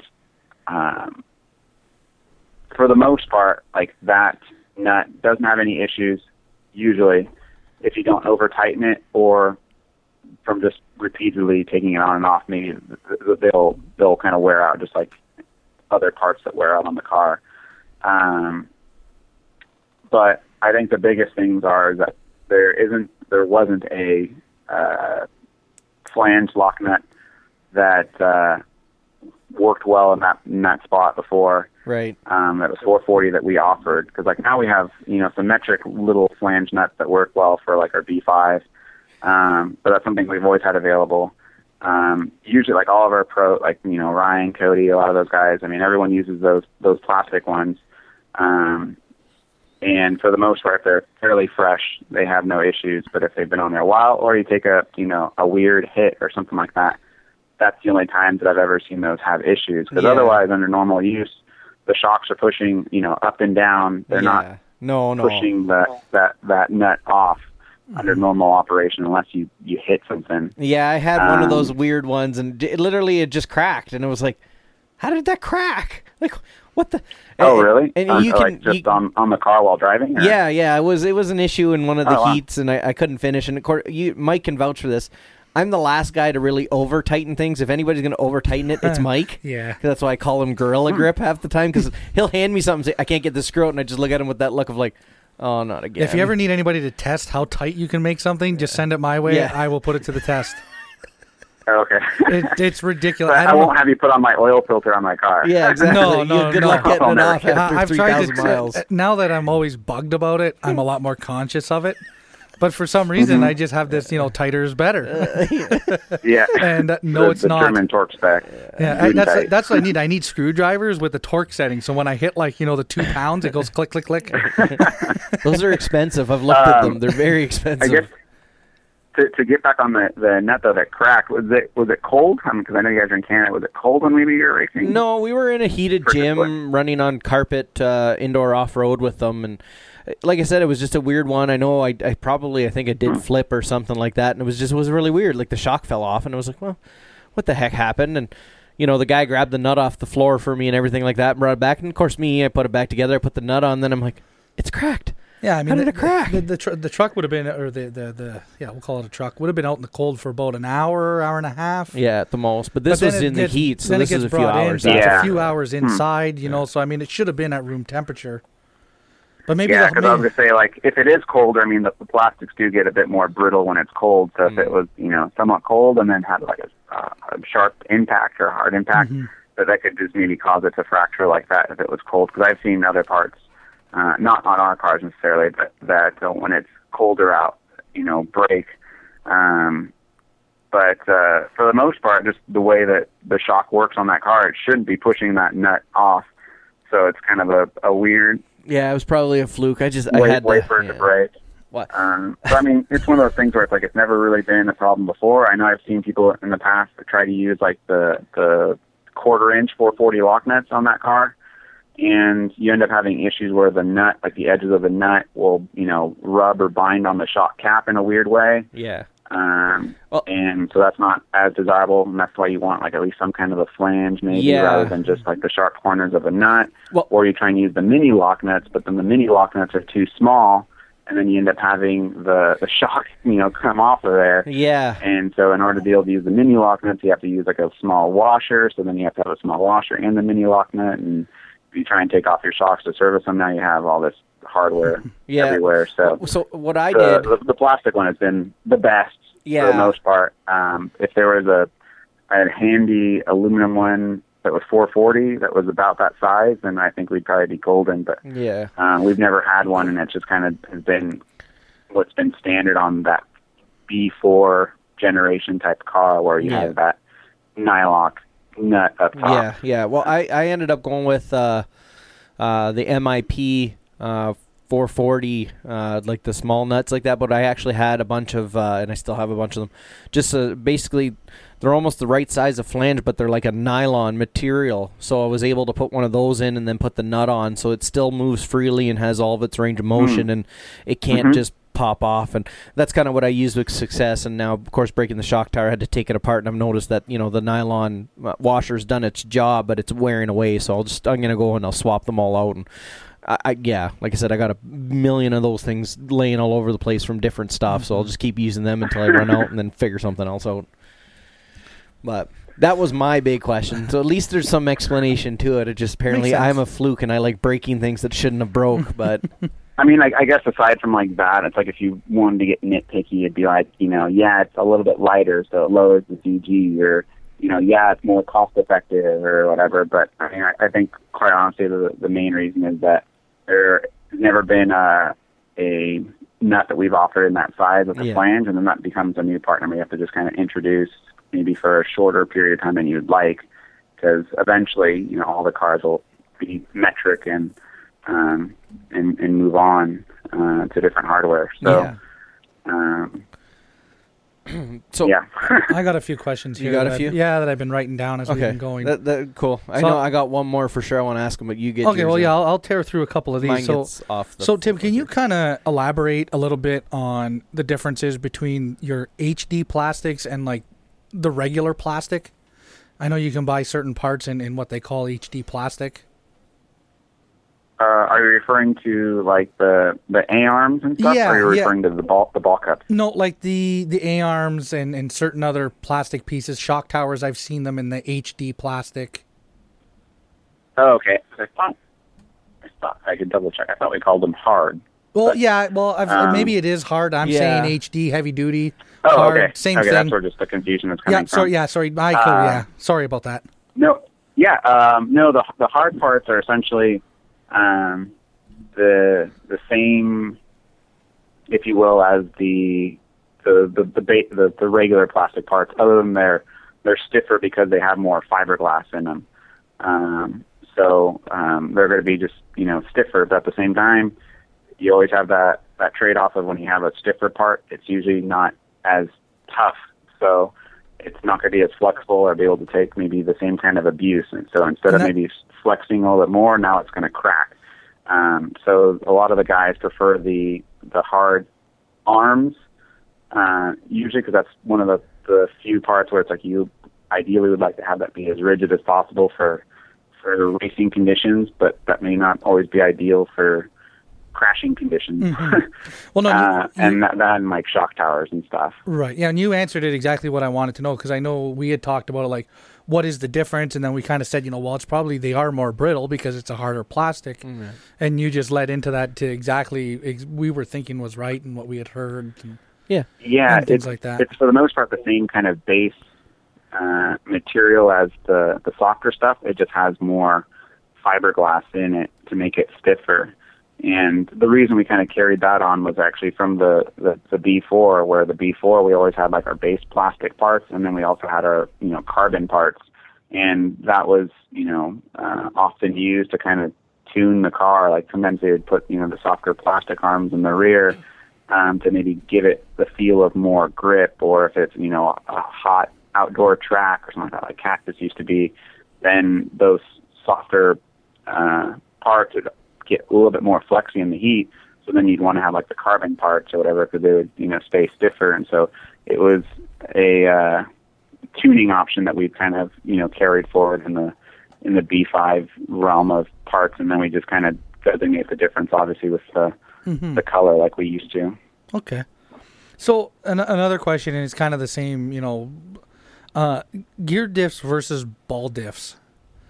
Mm-hmm. We kind of saw the ball diff become a real popular thing for just kind of spiked all of a sudden, and you kind of saw it in a bunch of vehicles, whether it be Associated, TLR, or whatever. Yeah.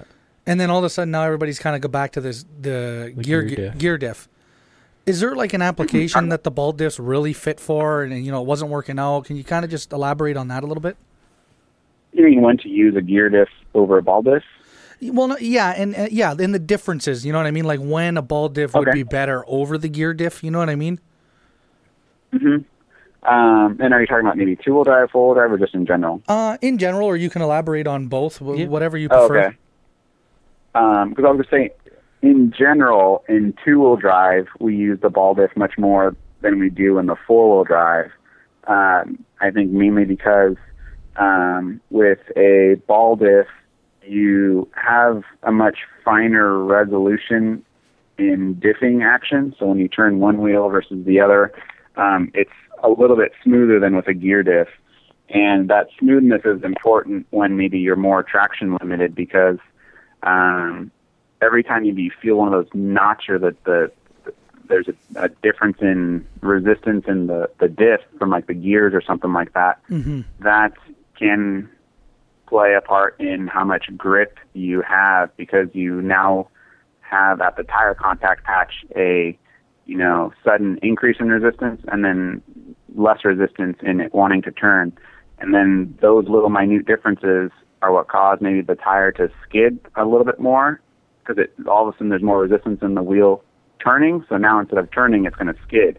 And so those like little minute things like that can give you the feel of more grip when the diff is able to diff out more easily. Mm-hmm. But the other thing is reliability too when the traction comes up. I remember going to nationals in Chico and seeing a lot of guys having issues with the ball diff, holding together. Because they would have to run them so tight for how much grip you have there, that in order to lay down the power, you have to run them a lot tighter, or you end up maybe stripping the gear, or the diffs themselves, the balls and everything kind of go bad because you have to run them so tight that after a run or two you're toasting them. So the gear diffs give you the advantage of obviously having a really robust power delivery, as well as still having a way of tuning the the diffs with the fluid to be able to kind of control how easy they do diff out, so you can kind of get different feel out of the car, whether it's having the rear a little bit thinner so that it can, you know, pivot around the rear wheels a little bit more easily, like on a four-wheel drive car, or maybe you thicken up the front a lot so you get more drive out of the corners. You can play around with that a little bit. And the diffs, the gear diffs at least, are kind of a dynamic tool, if you will, for tuning, where as the car tries to diff out more and more and the internal gears spin faster and faster, they try and shear that diff fluid even faster, and as it tries to shear it faster, it creates more resistance because it's like, you know, more wind drag on a car where you try and go faster and faster, and at a certain point the car has more drag and it can't really go any faster because of that drag. And that analogy kind of works with a diff, where as the internal gears spin faster, you get more resistance. So whereas a ball diff, you don't really have that kind of change in resistance with the wheels diffing out. It's kind of always the same. But with a gear diff, you can kind of have it feel a little bit freer, but then if it starts diffing out, it maybe locks up a little bit more, if you will. And obviously the fluid that you put in the gear diff is going to change how quickly that lockout happens, right? Yeah. I mean, more or less, yeah. The thicker fluids will happen, you know, faster, but you usually at least get some kind of a curve or difference in the how it diffs out versus like a ball diff. Yeah, and I mean, it's obviously a lot quicker to tune a ball diff because, I mean, all you got to do is pop an axle out and you're right there. Yeah. Where with a gear diff, you either have five or six of them built with different fluids in them, you know, or you're rebuilding them on the fly, which is not exactly the world's fastest thing to do in my books, but yeah, you know. So and luckily I think though with the gear diff tuning is that for the most part, unless you have like three tracks locally that you go to that happen to all be kind of different surfaces, like one's carpet, one's clay, or whatever. For the most part, if you're racing at, you know, one track over and over again, you're probably not messing around with your diff fluids too often. And even then, if you need to go to a big race and it's a new layout or a place you haven't been, you know, there's only a few different fluids you're maybe trying. Like in the rear, you're maybe going on a four-wheel drive from like 5K to maybe 10K or something like that. You know, it's not like, I guess, you have the same resolution as you do shock oils. It's like you have 2.5 weight differences or something. I mean, at least you're always within a certain window range of what you'll be running. So it's not terrible, I guess, to have to change it out. But I do get what you're saying, where like a ball dip, you can kind of slightly, you know, tweak it a little bit, and it's a quick and easy adjustment. But I personally prefer a gear diff. I can tell you that right now, because I got the B5 with the ball diff. And in my cart is waiting on back order to get the gear diff. Yeah, I honestly like the feel of the gear diff better. Now we run on carpet, so the traction's through. Right, I was just saying on carpet it's different. Yeah. You know, so I know that's where you guys normally run on. Yeah, we don't like Matt said. We basically run our 10 scale stuff indoor on carpet, and then our 8 scale we pretty much put it anywhere we can get it to go. Right. You know, concrete in parks, brick walls, trees, anything, you name it. So can you even now, again, I just want to lead into my next question. Can you kind of do the same thing with rear motor versus the mid motor? I know you kind of touched that traction and track grip is a big thing. What else kind of are factors that you would want to consider when going mid motor or going rear? I'm assuming, I guess now you're talking about like maybe the B5, when you'd want to use maybe a rear motor versus a mid motor. Yeah, sure. Let's use the B5. Yeah, sure. That's an example. Absolutely. Sure.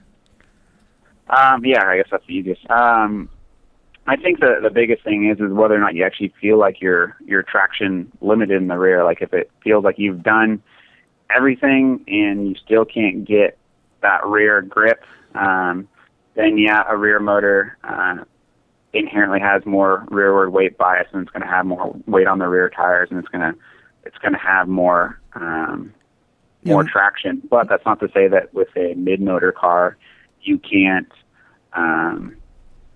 add the brass rear arm mounts or something like that, or tune some of the other things. Like oftentimes, you know, just lowering the rear roll center on your mid-motor car will make it feel like it has more traction. It gives you that same kind of locked-in feeling, which is usually either making the link, you know, longer or raising it on the inner ball stud, or even lowering the outside mount on the hub, lowering that. All those things will, or making all those adjustments will lower the rear roll center and cause the car to roll onto the rear more and transfer more weight onto the rear when you're going around the corner and stuff, mm-hmm. and give you the feeling of more traction. I think for the most part, like I was leading onto earlier with the T5M, that I think most tracks you probably can get away with a B5M, you know, on a looser-ish track. I think that the tires have gotten pretty good, or usually you can find a good tread pattern and compound, and the tracks, you know, are usually decently maintained, or you usually have pretty good grip. I mean, I would say if you're trying to drive like your B5 on an 8 scale track where those are, you know, super blown out, dusty, potholes everywhere, you're probably going to be struggling with anything you probably put out there unless you have an 8 scale with, you know, four-wheel drive and decent-sized tires all the way around that are pretty aggressive. But I think with us at least, like we probably almost never go to a race anymore where we bring both cars unless we can really anticipate that it's going to be somewhat loamy. But I think for us, it's usually like, you know, we can bank on mid-motor being pretty good. But that's not to say I think that if you have a rear-motor car for most clay tracks too, mm-hmm. I would say that the grip level on most tracks is at a decent overlap to where you probably, you know, can be really competitive if you're a decent driver with the rear motor car, and if you're about the same skill level, you might be a little bit faster with the mid motor. But it really kind of depends on the type of track. If you have a lot of high speed sweeping turns, then the mid motor is probably going to have an advantage there. But if it's just a lot of short little point and shoot areas, mm-hmm. you probably do just fine with the rear motor. But I think a lot of times it's just the biggest deciding factor is always skill level. Like if you had two people of equal skill level where they crash very few times, mm-hmm. then the B5M will probably have an advantage on a medium grip kind of surface. So medium grip and up is definitely a mid-motor kind of favorite. I think so. I think that's where that transition obviously starts, where like, you know, you'll probably be able to go around pretty well with a mid-motor. But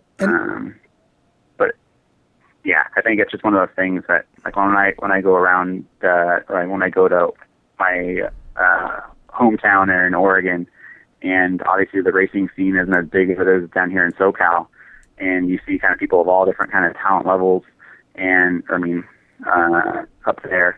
You have some guys that are really, really good, and then just kind of the guy that's just getting started. Versus down here, you have a lot more people that are at the track all the time, and you have a lot more like factory sponsored guys down here. Mm-hmm. And up there, you'll have, you know, someone that has a B5 or a B5M and like novice, and they're probably just battling each other because, you know, it's all about maybe who crashes less. And then even in like the stock or upper level classes, it's like you have guys that are spending tons of money on all the aftermarket, you know, lightweight drivetrain stuff, and then you have someone that has all bone stock stuff, mm-hmm. and they're both still decently competitive. So you saying that just made another question pop into my head. Does it drive you nuts at all watching, you know, like MIP and all these other companies come out with those parts? Like you're like, okay, we just engineered this car, you know, and now it's all being changed because guys are chasing after lighter weights and all those kind of things. Like, do you ever kind of just say to yourself, like, can you guys just leave it alone? Sometimes. I mean, there's some things where for us, we obviously can't really make it. Like for a while, we couldn't even have titanium screws because to try and be competitive with someone else that like Lunsford or Shell or something that just sell direct, mm-hmm. we have to sell it to a distributor, and then they mark it up even more, and then all of a sudden we're priced out of the game and we can't be competitive. So there's a lot of times where companies like MIT or Shell, like these aftermarket companies, that they make some cool trick aluminum parts that we maybe don't make because for us to be able to price, to be able to, I guess, be competitive, make any money off of it and have it sell to distributors, we just can't. But they can just sell it direct, and they essentially don't have to worry about that, you know, markup, and they can sell it at a decent price. But we've been actually able to recently have parts like the titanium screws and other stuff where now we sell direct from our website, and we can now start making some of these parts that we wanted to make or something like that, but just hadn't been able to, because by the time we'd be able to try and mark things up to make any kind of profit, we're, you know, out of the competition when you have other guys that could sell it for less. Yeah. But I do see what you mean. Like, you have other parts that come out and it's like, oh, well, we designed it like a certain way, but you kind of see what they're trying to do with it, and it's like, oh, well, do you ever see any of those parts as a disadvantage? Like, because you're the engineer, right? So you're kind of like, oh, these guys put this part in. They're changing our weight distribution. They're changing, you know, our thinking of. Again, I'm so far from an engineer, it's crazy, you know. So it just, you kind of think of it that way sometimes, and whatnot. Yeah, I think nothing comes to mind right now, but I know that there's been instances like that where it's like, oh, you know, this company either kind of copied our design but made it out of this material, and you know, they didn't realize why we had to make it out of that or something like that, or but they just kind of copied it, or didn't consider some of the other benefits of it. I've seen that before. I know for sure. I just can't think of prime examples of that. But then there's other times, like I was saying, like, you know, there's certain parts where it's like, oh, I wish we could make that one a little aluminum part, but, you know, we would be priced out of it. But now we've gotten a lot better with it. I think that's something more in the past, like, you know, a couple of years ago, where like we couldn't do that, and now we've been doing much better about that with a lot of the B5 parts or new parts we've been coming out with. I've noticed it. Honestly, I have, because I'm cruising A-Main's website, and I'm like, oh, look, now Associated's making these. You know, you can buy them right from them rather than... Oh, you mentioned that, and parts and stuff. Yeah, I was like, holy cow, Associated's coming out with all this titanium stuff now. What's going on? Tim, do you know when the motor plates for the 3-gear transmission are actually going to be available? Can we get two, Tim? Like, we know you have some in your office. We just need two. Man, OCRC. I was watching OCRC there at the Reedy Race, and they're like, "Oh, we're all stocked up. If you want a 3-gear transmission," I'm going, "Yeah, well, too bad I'm on the other coast, and I can't exactly walk in and buy a friggin' motor blade." Yeah, I'm not sure. I mean, like, to be honest, I haven't really been racing my 2-wheel much since like a few weeks before Reedy. Like, I think for Christmas, I went up north to Oregon and did some carpet racing with my 2-wheel and 4-wheel, and then. Since I got back, I've just been focusing on my 4-wheel drive, racing that, and, you know, doing more testing on that and prepping for Reedy Race. Since I was only entered for 4-wheel drive, I just kind of focused on that. So I hadn't really been keeping up on when that 3-gear transmission came in and stocking up on that. But I would think we got some in. I mean, they should be available. Not on A-Main. I mean, I guess I could look into it. I've been waiting on A-Main for a while now, and I got them on back order too, and I get the emails right away. I'm a platinum member on A-Main, and it was all spent on Associated stuff. I don't know if you know what it takes to get there, but... a lot. I don't. Oh, yeah, it's a lot. Anyways, two more questions for you. Again, I just kind of, if you can, again, this is a question on the B5 and the B5M. The gull wings versus the flat arms, the front A-arms. You see a lot of guys taking the gull wing arms off the B5M and putting the flat arms on it, and changing the shock tower. Do you see advantages? Are you talking about flipping both and not just one or the other, right? Yeah, like you'd have to change both arms. Yeah, like you take you have a B5M, let's say, right, and it ships with the gull wings on the front. And what I've noticed is a lot of guys are taking the gull wings and the shock tower off, and then putting the shock tower and the flat arms. Yeah. From the rear motor on the B5M. Yeah. Can you kind of explain why would you want to do that? Yeah, and that's always been intended actually as a tuning option. A tuning option. We never didn't have the kit come with both, because obviously that just raises the kit cost and whatnot. But that's intended to be a tuning option, and usually the flat arm in the tower that goes with that helps to numb out the car's steering, especially at like high speed, entering a sweeper, where it maybe doesn't steer as aggressively as a gull wing front arm, and it in a bumpier type of track as well will help maybe make the car feel just a little flatter up front, where it doesn't feel like it hooks as much, I guess, if you will. Like I know Ryan, when he went up to Portland, Oregon, the same track I raced at over the holidays, he ended up running the bullwing arms there for the first time in a long time because he wanted to have a little bit more steering on that carpet. Me, I was still happy with my flat arms I had been running on my two-wheel up there. I think it's kind of a personal preference thing, and it's a smaller adjustment.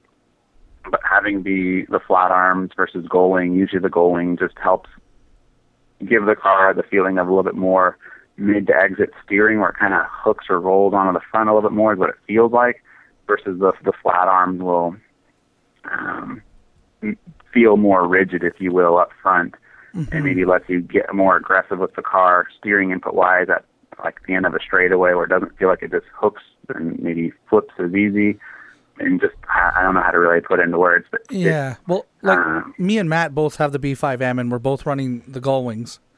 And we're both kind of chasing this front-end grip thing, where it's like you come around, like you said, the hairpin corners, very sharp corners, and the rear end of the thing wants to come around. And, I mean, we have been trying everything from top to bottom. And the last thing we're going to try, I think, is getting rid of those gull wings. Over-rotation is what I'm thinking it is. Like, too much steering, too, will do it. The car feels great, but then as soon as I go to turn, it's like it wants to blow donuts, and it just shakes my head because, you know, I even reached out to Ryan and asked him, listen, Ryan, this is what I race on.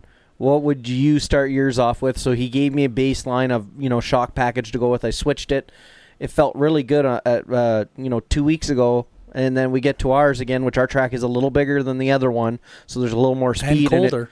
And colder, but I felt like I was right back at square one. And finally, I said there was two options: either I'm going to switch it to rear motor, or I'm going to try the flat arms. So I think I'm going to try the flat arms first on it, and if it still does it to me, you know, I had a Kyosho RB5 beforehand. I'm going back to rear motor. What kind of tires are you running? J Concepts barcodes, I think they are. On the carpet? Yes. Yeah. And we've played... What kind of carpet is it? Is it Ozite. Yeah, that multi-surface kind of generic carpet? Or? No, it's actually like the what is it, the CRC or whatever it is? CRC, Ozite. Yeah. It's like RC carpet, if you want to call it that. And do you guys sauce at all for that? Yeah, we've tried everything with tire sauce.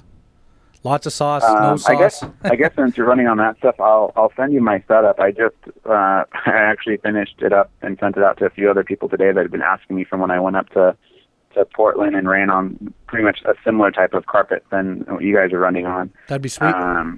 Or it's a nice Ozite carpet, and they only use SXT 3.0 tire sauce. That's what we use. For me, it's like my car was always super hooked up until I'd maybe traction roll.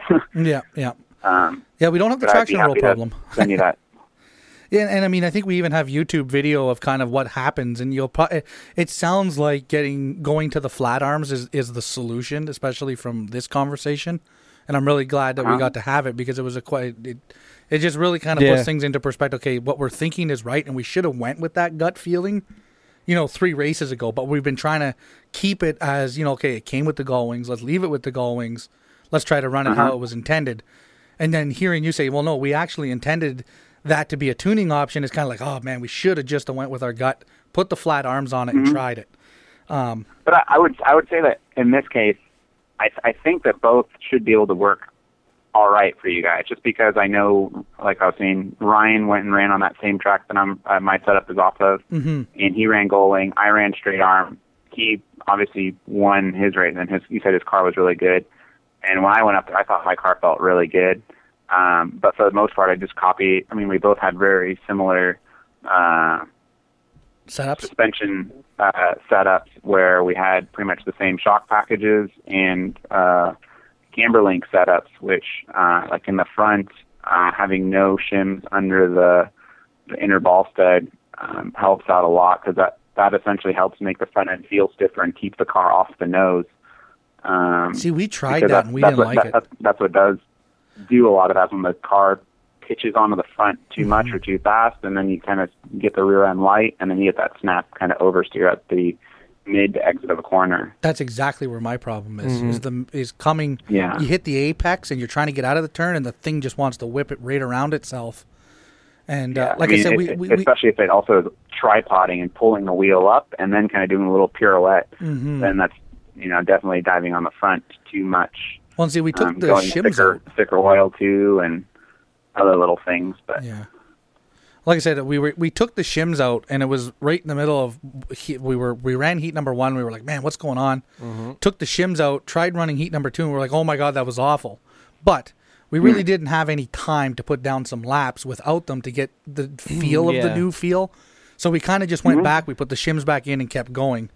But yeah, if you can send us that setup sooner than later, because I'm making an order, because we're probably going to need new springs, or I'm going to need them. Well, I have springs. Like, I've tried a few different things. What frustrates me so much, Casey's. Casey runs the same kind of carpet we have. His carpet's a little older than ours, but it's the same brand.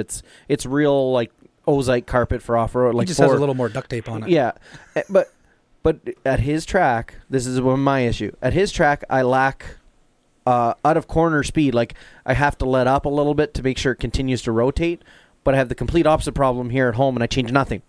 Well, the 25 degree temperature difference might do that. Maybe. Yeah, I mean, I always say a lot of times, setup or 75% of your setup is usually just in tires. Yeah. And I've had that issue when I went up north, and because I got a chance to finally run on some carpet tracks up there. And another track I went to up there that was more multi-surface, where they had some older Ozite down, and then they also had some of the thicker pile carpet they use on some of the jumps and stuff. Mm-hmm. And there, the traction wasn't as good, and they used like the Schumacher mini pins and the Schumacher low-profile fronts, and I thought that was terrible for me there. I ended up going to full tread barcodes there. Yeah. But if I try to run the same slicks that I ran at the other track that was all nice Ozite, I would be just doing donuts at that track, because the multi-surface and the track itself just wasn't as good as the better prepped Ozite track, where they only ran that one sauce, and so it's like you could just run the slicks. Oh, I know, and ours is like that. Sauce, and it was amazing. Our track's like that. If you can run the baldest of bald tires with some sauce, put some SXT on it, and that is the best combination. Well, look at my 443. In the first heat of four-wheel drive buggy, I put those AKA Vectors on the front, because I thought my front ones were shot being bald as they were. I plowed like crazy, and obviously because I just threw them on, hadn't broken them in at all. Like, normally I like to run, a couple dozen laps on front tires beforehand, and I hadn't done that, so of course I went, okay, wait, let's go back to tried and true. I went back, all my steering was there again, and they're practically bald. Oh, yeah. There's nothing left of them. So you mentioned track services just a minute ago.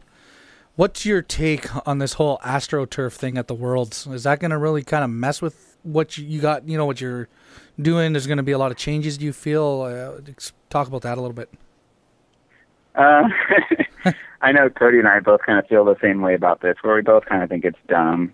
And it's not to say that having those kind of tracks is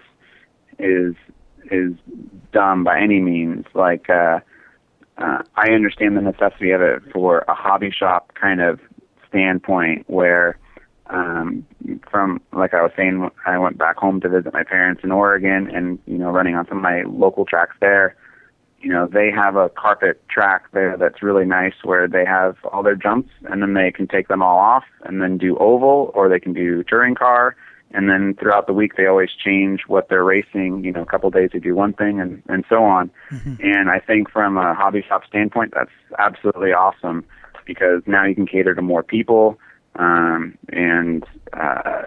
Obviously changing the track layout's been super easy, because on a dirt track, it's a lot of, labor to change a layout. So it's pretty nice when you can just, move the jumps around and have a new layout, and it keeps things fresh. So I completely think that that's an awesome setup for a hobby shop. But for, like, the World, I think that that's not probably the best choice of dirt, especially since it's at Itade Arena. And from what I originally heard, that the reason why they put the AstroTurf down was to protect or preserve the dirt for the Worlds, and now it's staying there. That That seems kind of silly because they have often dirt underneath it that they could use for the world, but now they have AstroTurf on top of it. And I think it just really hurts the image of it from an outsider's perspective. Like if I want to go, show someone that knows nothing about RC cars and said, hey, check this out. This is the premier off-road race in RC. Yeah, it's on carpet. And they saw a video of it and it's on blue AstroTurf. They're going to say, what the heck is this that you're showing? This is an off-road.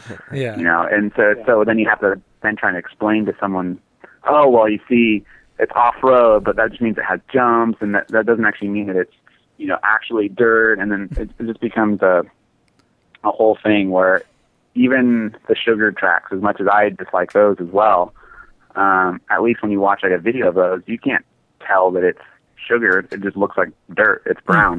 Mm-hmm, mm-hmm. So maybe if they got brown AstroTurf, they could get away with it. But I think it's just from the perspective of when you watch it, and show people that it just looks silly. Yeah, it's not off-road racing. The UK guys, they don't have anything else to race on and stuff like that. But I mean, there's other races too. There's the EOS races where they race at, and they're carpet or whatever. But this is like the pedigree race. It's always been on dirt. Yeah. So why change it?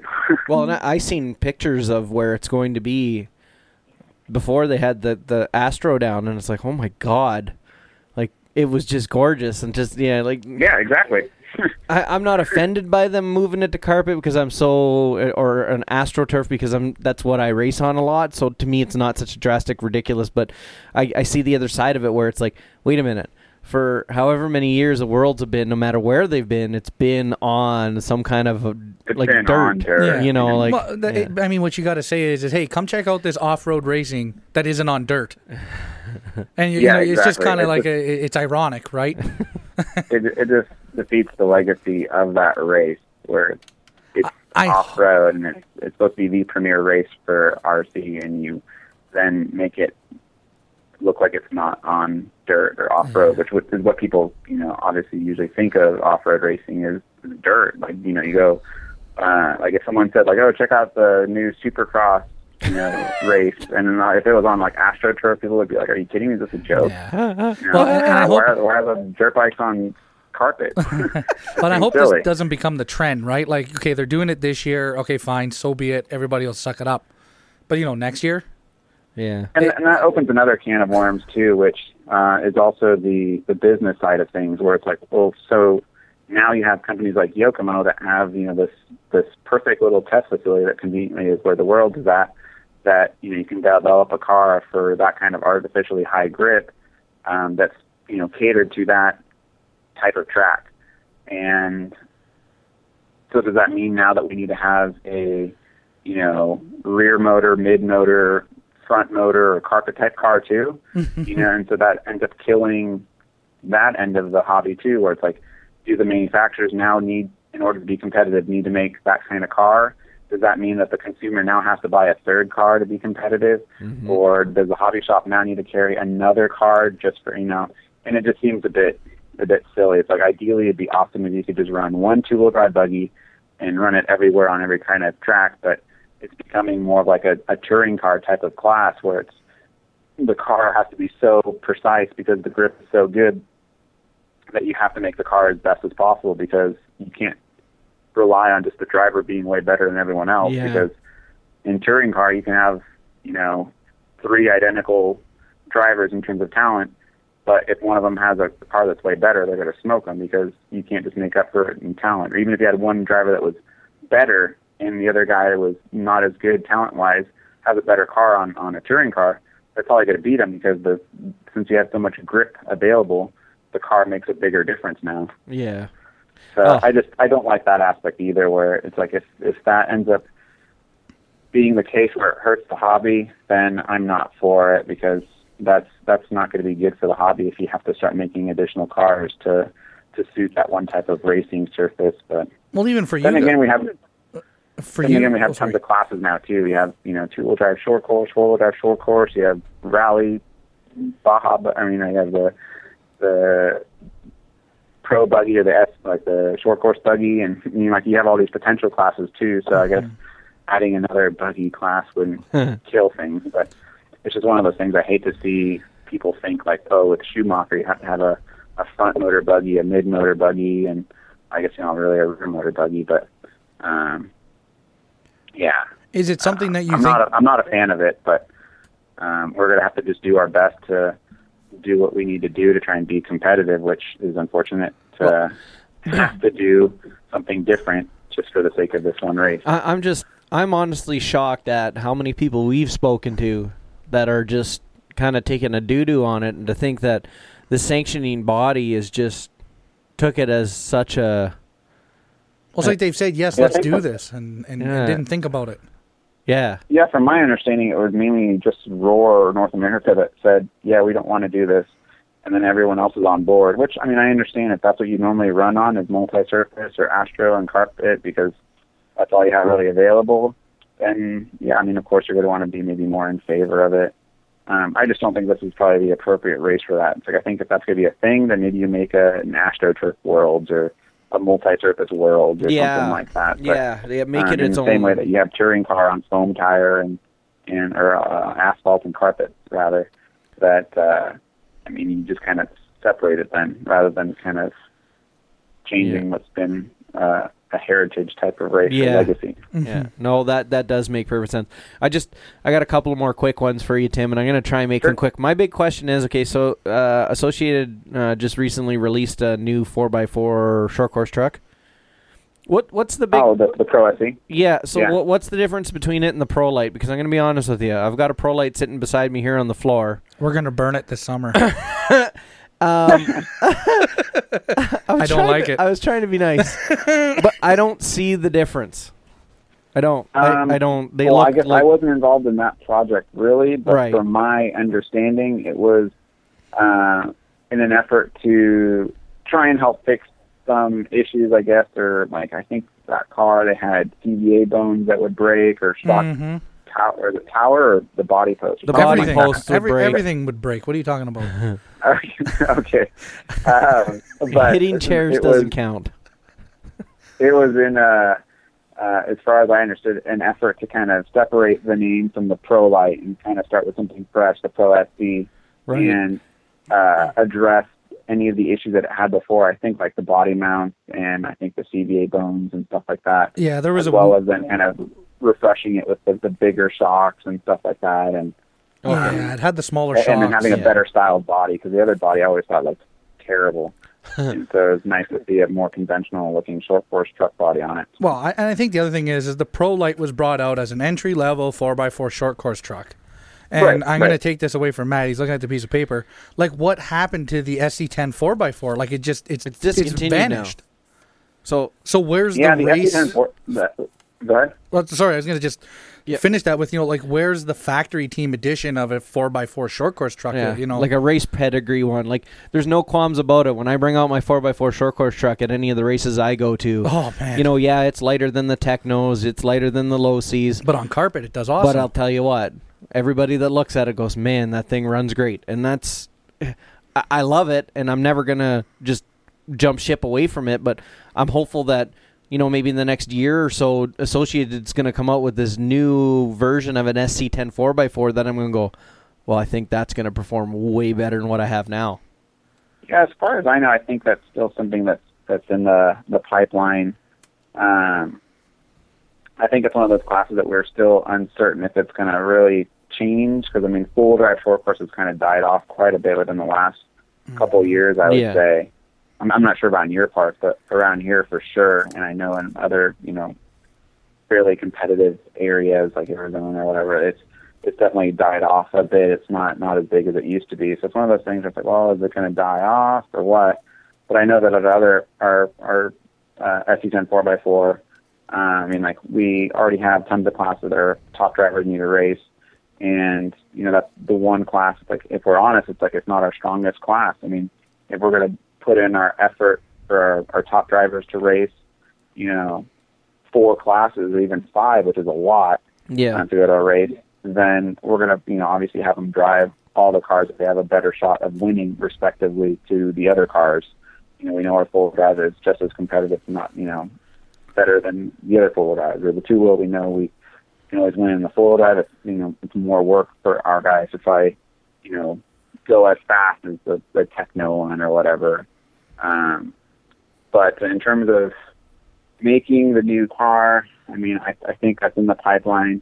I think, unfortunately, we're one of the few companies that put in such a situation where everyone expects us to make a new car for everything. Yeah. And what I mean by that is that, you know, people don't go to TLR and say, where's their touring car? How come they don't have a touring car or 12 scale? Or, you know, they'll, you know, no one goes to Mugen and says, like, where's your guys' 10 scale, you know, electric cars or whatever, or even hot bodies. I mean, they don't have, you know, a two-wheel drive buggy yet or something like a two-wheel drive short course and like that. But we're one of the few that just happens to establish a precedent of making everything, aside from maybe a nitro touring car still. But now we're kind of expected to keep making everything. Like, I think I remember you saying, like, you know, where's the Truggy or whatever. Well, and 8 scale is something we want to ask you about, too. It's coming. That's definitely one of those things that we're still going to make, because 8 scale is, you know, really popular. But I feel like I never hear that in regards to other companies, like, you know, Kyosho. It's like, where's Kyosho's 12 scale or something like that, or where... Yeah. You know, like, we just happen to be kind of held up to a different standard. Yeah. Why don't we make everything? No, and then it's hard. I mean, you only have so many people and so much time to try and delegate what projects to do. But I think a four-wheel drive short course, once we get through at least all the significant projects, we'll probably get back around to that. It's just one of the classes I think we're still evaluating whether or not, you know, is it going to stick around or what's happening? Because it seems a little uncertain at this moment what's happening with that. Well, that class. And I had to ask, just because, you know, Losi has come out with their SCT 2.0, and I've seen a few photos floating around online that they're working on a 3.0. You know what I mean? So, like, they're obviously trying to keep their four-wheel drive short course line moving. And like I said, don't get me wrong, for what I'm doing with my SC10 4x4 indoor carpet, the thing is light. You know what I mean? If I put, like, I'm running an older Tekin 2-pole SC4X with the 13 mil rotor in it, so it's got a little bit more torque. But, like, you know, Mike's running the identical one to mine, except he's got the Exotech chassis, and he's running one of their 4-pole Tekin motors with an RX8, and, like, these things are just silly how fast they are. You know what I mean? So, like, they're super light. So when you think about how fast a Techno goes, that weighs almost double the weight. You know, that's a good point. I haven't really considered that car on carpet, so I guess that's interesting to hear. I tell you, it's a machine. I've got mine slammed right down to the ground, and it motors. Like, I love driving it. So can you? That's awesome. I know we've been talking here for almost 2 hours, which is crazy, but yeah, no worries. Like, in the 8 scale world, I mean, I know I've seen some stuff on a new 8.3, 8.2 buggy, 8.3, whatever you want to call it. You know, the Truggy version, basically, you got to take the eight. You buy the nitro, and then you buy the electric conversion kit to get an electric Truggy in the associated world. I have an 8.2 E, and I have the the RC8T converted to the E. But, like, those are pretty old platforms for the most part, and you can correct me if I'm wrong in saying that. Is there something? I mean, they are. Yeah, you know, and it's just, you know, I know Matt's in dabbling in the world of, I want to buy nitro. I'm not so much interested in the nitro area of things, but is there in the works? Can you tell us what's going on? Can you kind of give us a feeling? Because I want to associate any kind of timeline. I can say at least. You know, I can say at least that our 8 scale program is going really well right now. I mean, like. That's definitely a full steam ahead kind of venture where, just like with the 10 scale stuff, we're trying to revamp, and we're doing the same thing with the 8 scale, because obviously we got set back with the whole Josh Alton debacle where we essentially had someone working on an 8 scale for, you know, more than a year or so, and then pretty much have to start from scratch again.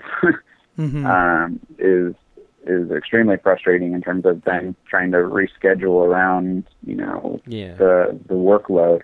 And to put it in perspective, too, it's essentially just like me, Cody, and Bob Stelflew, who's like mainly our senior design engineer and on-road specialist, that are doing all of the cars now. So you have three people working, you know, full speed to try and help revamp, you know, all the cars that we do have.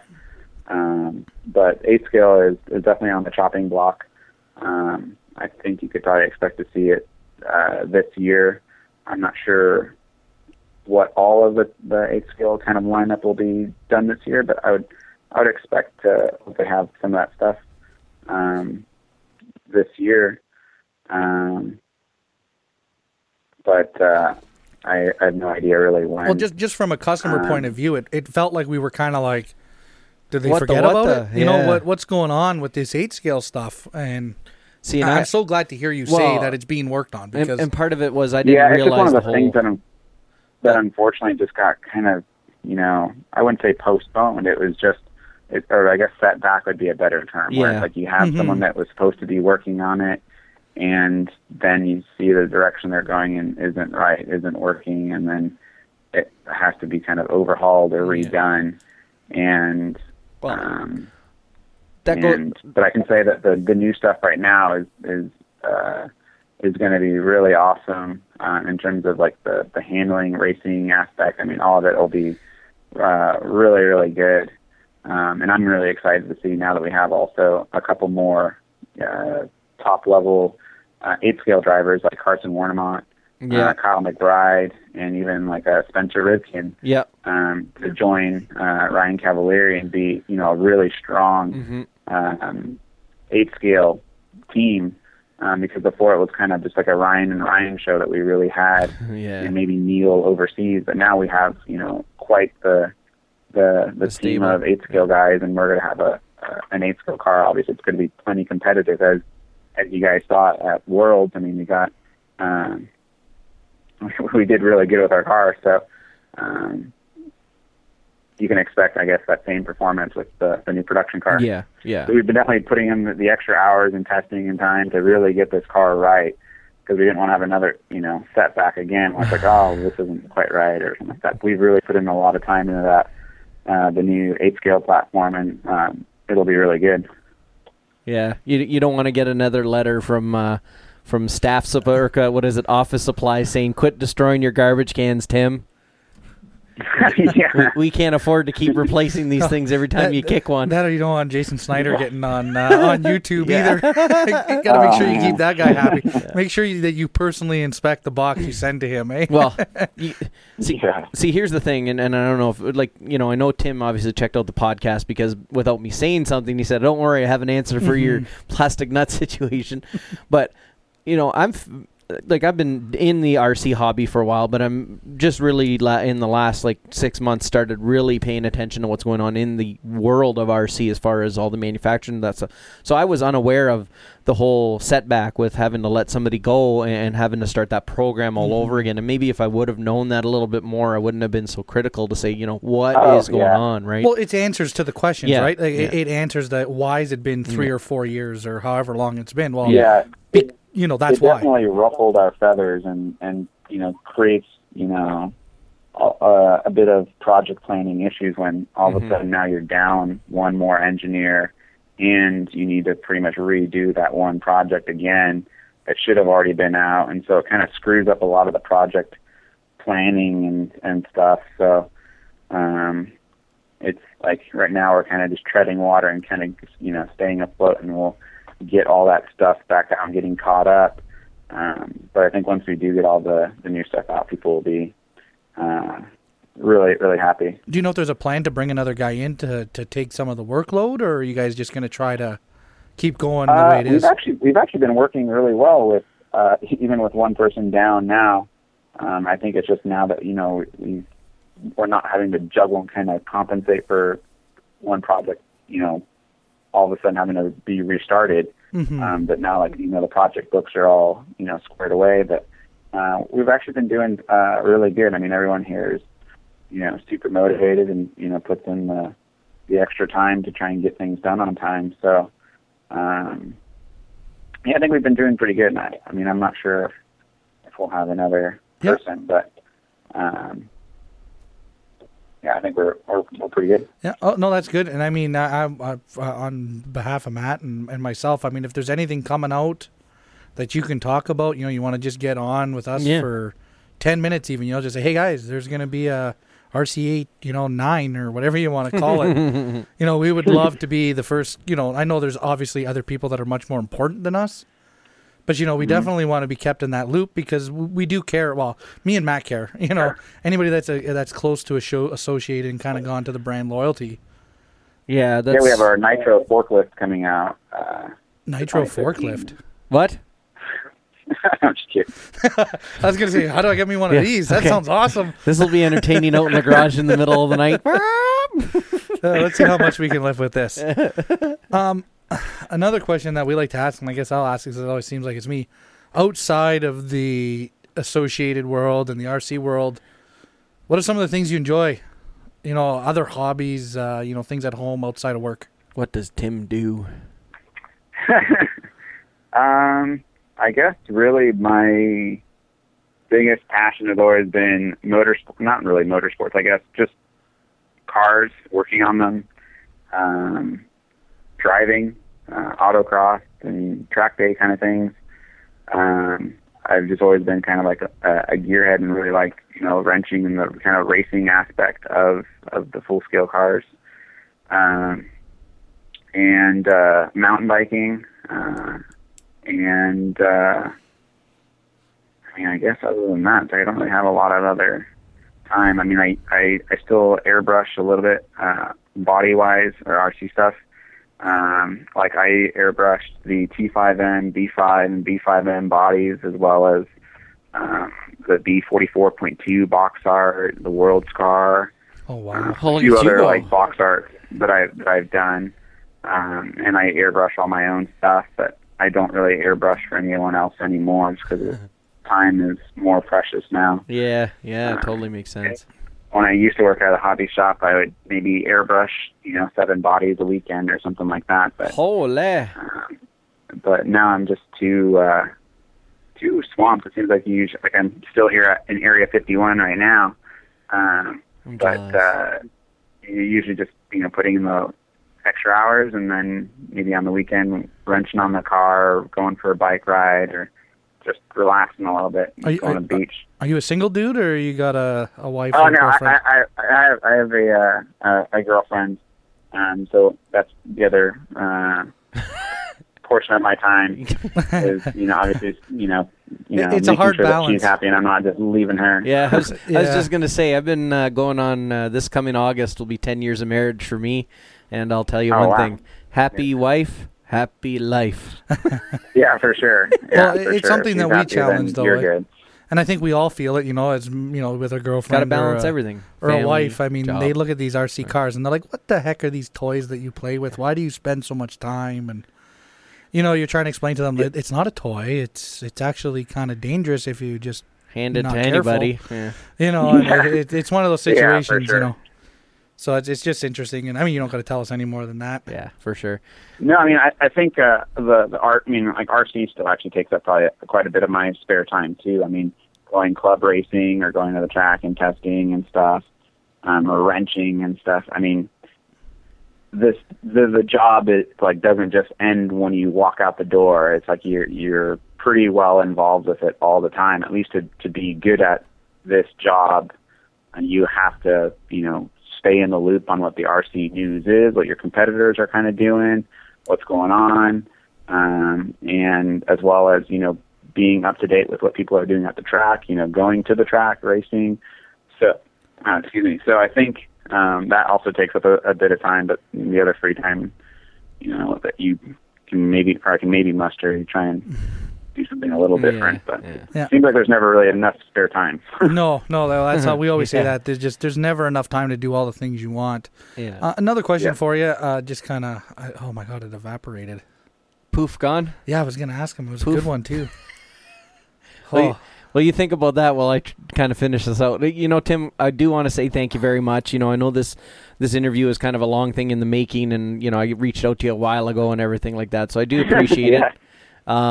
you know, it kind of exploded for us as far as being able to book people to come on the podcast. And it's kind of like, man, we're booked like 3 months out, guys. Like, I don't know how this happened, but awesome. Holy geez, you know, so it's exciting. And of course, you know, like I said, for me, I'm so attached to Associated. It's ridiculous. I really enjoy the products that I've had from the first one I've had. So I think it's going to be something I'm going to continue. And I think Mike remembered it, so I'm going to let him get it in before I finish with what I was going to say. It's actually not the same question. It's another question that I like to ask.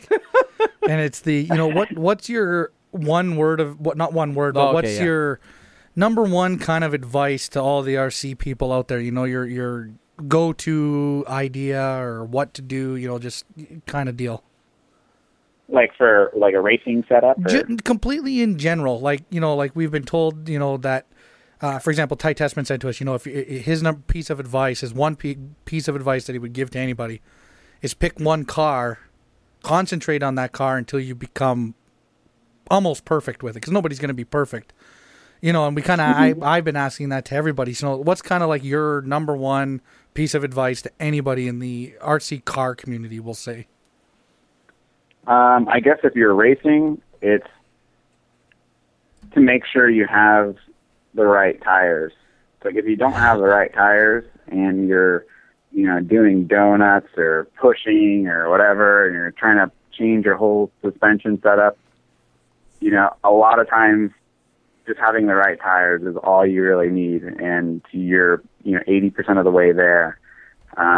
Without that, I mean, you're going to be doing a lot of work trying to make the car go around halfway reasonably. But the tires are what, you know, are in contact with the ground. That's what changes the car's direction. That's what accelerates it forward and stops it. So if those aren't right, you know, no matter what you do, it's not going to be. You'll be chasing the setup, right? Yeah, you're going to be chasing the setup, trying to compensate for not having the right tires, or you're not going to have maybe as much grip as you ultimately could have, and that, you know, it's going to affect how fast you could go. So having the right tires is definitely the most important setup advice I can give. And then in terms of probably a track, like in terms of driving or anything like that, it's just practice. Like the more practice you can get in, the better. With your race equipment, you know, you practice with what you're going to race, and the more practice you can kind of get in and, you know, learn to downside jumps, learn to, you know, hit your apexes where you want and repeat it over and over, and just develop that consistency to where you can push your car to the limit in practice everywhere and kind of know what your car does at the limit, because you're so comfortable with it, because you practice with it so much. Like you're saying, Ty said, to be super familiar with, you know, just one car. Mm-hmm. If you can be really familiar with, you know, what the car does because you practice with it so much, then you're going to be so much better than, you know, constantly trying to buy new parts and all that other kind of stuff. But there's no substitution for just having wheel time, assuming that your car is at least reasonable. Yeah. and we and Matt are very, sorry to cut you off there. We're very involved with our local club where we race. We race once a month, you know, and we see people like literally come in with a different car every time for like the same, like a different short course truck every time. And I'm just kind of saying to myself, like, how do you? Or they add another class, and it's yeah, like, you know, or they got 4 or 5 classes that they're trying to race in, because we run basically everything in one day because we only get to race them once a month, you know. And you just you don't want to go up to them and be like, listen, dude. Just race one. Concentrate on it. Wrench on it all day. Pick one you really like. Yeah, you know. And then sort of work your way up into it. Because I know that's how I did it. I slowly added. Mm-hmm. Now, I'm by far from good. I'll be the first person to tell you that. I'm still doing cartwheels. I still do these amazing barrel rolls that people mulls drop and hit the floor. Like, how'd you do that? I'm like, I have no idea. You know, but I'm getting better, and I feel it every race, you know, and listening to you say, you know, get as much practice as you can, it kills me. Yeah. Because we get to race twice a month, you know, and it's just like, man. Yeah, that definitely makes it tough. But I mean, I think even then, it's like, I guess you can't really practice on your actual race surface or the carpet, but I remember when I first got into it when I was like 10, and luckily my parents happened to have, we had 7 acres, and so I just started making an RC track, and then just starting to go out there and practice, and I just burned laps there, you know, and just get good at the depth perception thing and getting good at adapting to a different surface and just adapting my timing, like, learning, like, all right, I'm driving on a completely different surface, but learning to adjust for how the car behaves on that surface and then hitting your marks every time. Because I think it's really easy for people to just say, I don't know why I see it so often where people either try and wallet race and throw more money at their car expecting to go faster, or they just jump ship, like, oh, I got a B5, now I'm going to get a 22. I got the 22, and that wasn't the magic ticket and made me go faster, I'm going to get another car. And it's like, if you just stuck with that one car and practice with it, and race. Well, and just improve your driving, you'd be better. But people always seem to expect to be able to just see an instant improvement by maybe getting a different car or something else and go way faster. But you just can't substitute the driving and developing that skill. No, and that's why I say, because we see it, and because, we direct the races and we're very technically involved. Yeah. We see these guys and they come and ask us questions. There's kind of the small group, I'd say there's about 6 of us, that kind of people gravitate to one of us. And they're asking these questions, and, it's just kind of like you just really want to just sit them down and be like, okay, I'm going to give you some RC counseling. You want to, but at the same time, you don't want. You want to say that at the same time you don't, because you don't want to be that guy that told them, right? Yeah, so, you don't want to be the guy. Yeah, but I love that phrase. That's always the tough thing. It's always hard to tell people, hey, stop. The problem isn't the car. The problem isn't. It's just you. Yeah. Well, no, and people would take that as an insult. It's hard to accept that. Like, you're not, the Ryan Cavalieri. Like, everyone deep down inside. Like, I know for me, even like when I first started AE, I was like, I bet I could be, super good now that I'm at AE and I'll have all the parts I need and everything. And it's like, oh, well, I'm still not at that level. I'm pretty good. Like, I could go and, make it into any A and kind of a stock buggy scenario and be really, really competitive. But I can already accept it's like, unless you just don't have the it thing to be obviously a world champion. But yeah, I know a lot of people that I see club race all the time that aren't inherently really, really good, but because they burn lots of laps, they get pretty fast and they can hang with, some of the top drivers for sure. Yeah. Well, and I find anytime we go somewhere and we come across, like, we know the regular people we race with, but as soon as you kind of go somewhere and there's a guy that he's just that guy, you're like, man, that guy's fast. How's he shaving 2 seconds a lap off? Well, but that pushes you, right, to try to go a little bit faster. Yeah. Like you said, push your truck to the edge. Maybe you're watching his lines and you're like, oh, man, I should take that corner and that corner kind of like he is. And then you start to pick it up. And I think that really develops the better racer, right? And if you just stick with the people that you're always with, you're only going to get good enough to beat those people, right? Yeah, absolutely. Yeah, well, I mean, I guess I can agree with that for 95%, but I can think of one prime example that I know of. His name is Alex K, or I guess it's Kazik, something really crazy last name that's sponsored by us, and we only call him Alex K because we can't say his last name. But where he races, I think out in like Boston or Baltimore, I don't even remember, and on the East Coast. He doesn't have really anyone that he races against, and he was in the A-Main for both two-wheel drive and four-wheel drive at Reedy. And, I mean, he doesn't really race against anyone. He's just phenomenal. Yeah. And, I mean, the guy, in his car isn't, like, super immaculate, like a Ryan Cavalieri type of build car. It's pretty decent. But, I mean, he's just a wheel. And, like, some of those people just have that, like, it thing where, it just registers with them. Like, when I start to land, I quickly blip the throttle and, get that little extra oomph out of every little bit or are just so smooth and consistent that it's like you don't even know how they picked it all up because they just were so good at it. We see that in our young drivers, the young teenage people that come in, their first 10 laps, you're like, oh, my God, how are they going to get through this? And then all of a sudden, it's like the light switch clicks on. The switch clicks and they start putting down laps that put the guys that have been doing it for 5 years to shame, and it's crazy.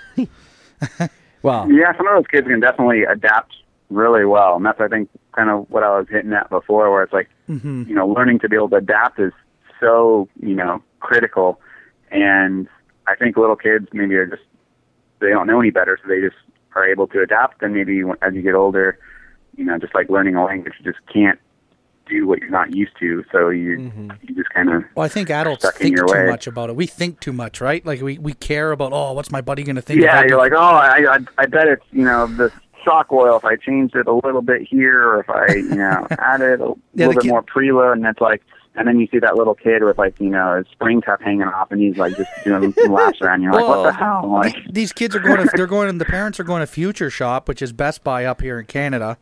You know, they're buying a Traxxas off the shelf, literally showing up, throwing a NIM in it, not even a LiPo. And you're like, where'd this kid come from? And you're just like, holy man. And you're like, oh, how long has he been driving RCs? Oh, this is his first day. And you're like, oh, my God, come on. It. And you know, those are the stock tires and everything. You're like, yeah. And you're like, man, if I gave him my RC, the kid would put me to shame. I can't let him do that. Yeah, you know. Yeah. Oh well. Well, yeah. I'm out of questions, so I'm just going to stop talking. Oh, it's been a pleasure, Tim, getting to talk to you. I've been anticipating this conversation for a while, for months. Honest to God, it's been fun. And I hope that your impression of us is positive. Like Matt said, we didn't come on here to bash Associated in any way. No, it was awesome, and it's always nice to try and be able to answer questions in some kind of a public venue or whatever, and that's, you know, just open whatever questions and trying to answer them as best you can. And sometimes it's like, you know what, I don't really have a good answer for it. Or sometimes it's like, yeah, that was the problem, but, you know, we're doing our best to fix it. Well, like with the .3, I mean, we had a couple of little issues with it. And, I mean, before a lot of it had even, you know, blown out of proportion or whatever, we already had fixes on it. But unfortunately, I mean, the damage was done, if you will. But I know we have like an update to the manual that we will have coming out in the next batch, where it just helps do maybe a better job of making it clearer on the shorty versus saddle configuration assembly. Because I know people had questions on, you know, which way is the motor supposed to orient, or they're just little things where, like, you know, all the feedback I kept getting. Or we kept hearing, you know, some little questions here and there about the assembly, to try and really, you know, refine that too, and make the kit, you know, as best we can. Ideally, like in a perfect world, you get it, you know, perfect the first time, and sometimes you don't. So, Tim, I, honest to God, just did a little happy chicken dance. He had an aha moment. And Matt had to mute the microphones because I was doing the, oh, my God, I remembered that question from like a half an hour ago. So I promise you this will be the last time I ask you a question. I'll shut his microphone off after it. Don't worry. Do you guys creep and crawl the forums? Like, is that kind of an R&D kind of thing? You know, find out how really the people down, you know, at the consumer level. You know, you hear that people say that the companies are doing that. Is that true? I think internally here, it is to a certain point, but I think it's only the people that really care, if that makes any sense. It's like, I think for the most part, you know, the, you know, average person here maybe isn't actively on RC Tech or something like that, you know, just contributing. Unless, you know, they happen to be on there. I know that, like, Sean C. from our Reedy department, he's actively on there, you know, helping out with any kind of touring car, even B5 related questions or Reedy related questions. I myself go on there from time to time, especially after, you know, any kind of new car has come out and stuff like that, just to, you know, have an easy way of keeping track of any issues that might come up. Because, like, sometimes, you know, someone says, like, hey, this, you know, balsa isn't threaded or something. I mean, whatever kind of weird random issue. It's like, oh, well, is that, you know, just a random issue, or is that an actual issue? And then you kind of at least get a feedback on any issues that might have come up that you didn't see or something like that. Or and then just overall maybe people's feedback from when it initially comes out, like if people are having any issues with anything, or if they are absolutely ecstatic. It's always, you know, nice to see that. And I think for me personally, you know, when it's my own project and I see, you know, it comes out and people have questions, like, it's like you have a sense of, like, personal pride. It's like, it's your baby. So you're like, you're trying to, you know, help answer any questions, or obviously be there to help support the customers. Well, yeah. and we live in such a world now where people's minds run amok, right? Like all of a sudden it's like, well, I'm going to use the plastic nut as an example. You know, people see a plastic nut and they're like, oh my God, Associated's cutting back. They're falling apart. They don't know what they're doing anymore. The reality is it's just because there isn't a steel nut that size. Yeah, that we have. And, yeah. You know, answer. There's other little logistic reasons and stuff like that. Or sometimes, like on the forums, like someone will post like one thing, like it could be whatever, some kind of little defect or something, and then all of a sudden people might start like freaking out and thinking like, oh, is this a rampant problem or whatever, and so you have to kind of be there to help tame the fine, be like, no, don't worry, this is just some weird anomaly, everything's fine, you know, or whatever it may be, and well, help prevent things from spiraling out of control. Because it's really easy for things to spread like wildfire, and people think like, oh, look, there's a picture of someone that, you know, broke this chassis in half. Like all of them are going to break in half. It's like, oh, whoa, no. Inside joke, Tim. That was someone that, like, you know, ran into a fork truck or something like that. I want to use this as the inside joke. Anybody now that has a really weird corky problem, you can tell them it's been dropped by the nitro forklift. Yeah. Oh man, that'd be just great. That one fell from the nitro forklift. Sorry about that. Yeah. No, I think that's perfect though, right? It doesn't exist, and it's, you know, it's one of those things where it's just, it's really not a problem. It's just, you know, in any type of mass production, there's going to be the odd hiccup, right? But we also nowadays have a society of instant gratification. People want to know the answer right away. Yep. And you know, Mike kind of ribs me and pokes at me sometimes. Like we'll get a message on the Facebook page, on the MBM podcast page, or we'll get a message, and I have to reply to it right away. And yeah, okay, part of it's a little bit, I have OCD with stuff like that. I have to deal with notifications as soon as I see them. But I'm always the kind of person that, you know, when I send out a message, like I've sent questions into RC Driver when I first got into RC, and they never answered it. But then, you know, I go buy next month's magazine, and there's my question in the magazine. It's like, okay, I know I didn't get an answer. This is even cooler than getting a reply. But I'm the kind of person where I would have even liked an email saying, hey, you know what? I'm not going to tell you your answer, but if you buy next month, we're going to have your question in the magazine. And that, so I always try and make sure I don't leave anybody with that, well, when are they going to answer my question? Well, you don't want to leave people hanging, right? And that's the big thing. I do it right away. Like literally the day we got a fan email a little while ago, and of course I was reeling. I'm like, oh, I got a fan email. This is kind of cool, right?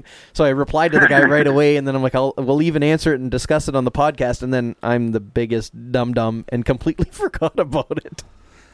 Yeah. So yeah. Well, and I mean, you know, for us, we're literally just, I mean, honestly, well, I'll say it. I don't know if Matt feels this way or Jim, but I mean, we're just bottom of the totem pole club racers. You know, like we're nobodies. You know, and I mean, we get to talk to guys like you that really put things into perspective for us, and I hope that everybody that listens to this, that the 3 hours this is going to end up being tonight, you know, that they listen to it, because it really is good information. I know we're getting the, you know, people are saying, oh, shorten it up. Well, and I might break this one into two and just kind of release. It's just I really feel we're answering the questions of the majority of people out there, because we're coming up with the questions because we're at the track with these guys saying, oh, what's going on with Associated's 8 sale stuff? And we're like, yeah, we want to know the same thing. And we're like, you know what? We're going to have Tim on in 3 months. You know, he may not be. Yeah, I think it's I also think it's funny, like when you're saying like, oh, what's going on with like Associated? Like people somehow always think that like, oh, like, you know, they're not the same company that they used to be or whatever. When, I mean, right now there was the issue with, you know, losing an engineer and having to kind of rearrange our resources and taking over that. But if, like, when people compare quality, like, oh, you know, AE back in the day, they were the best or whatever.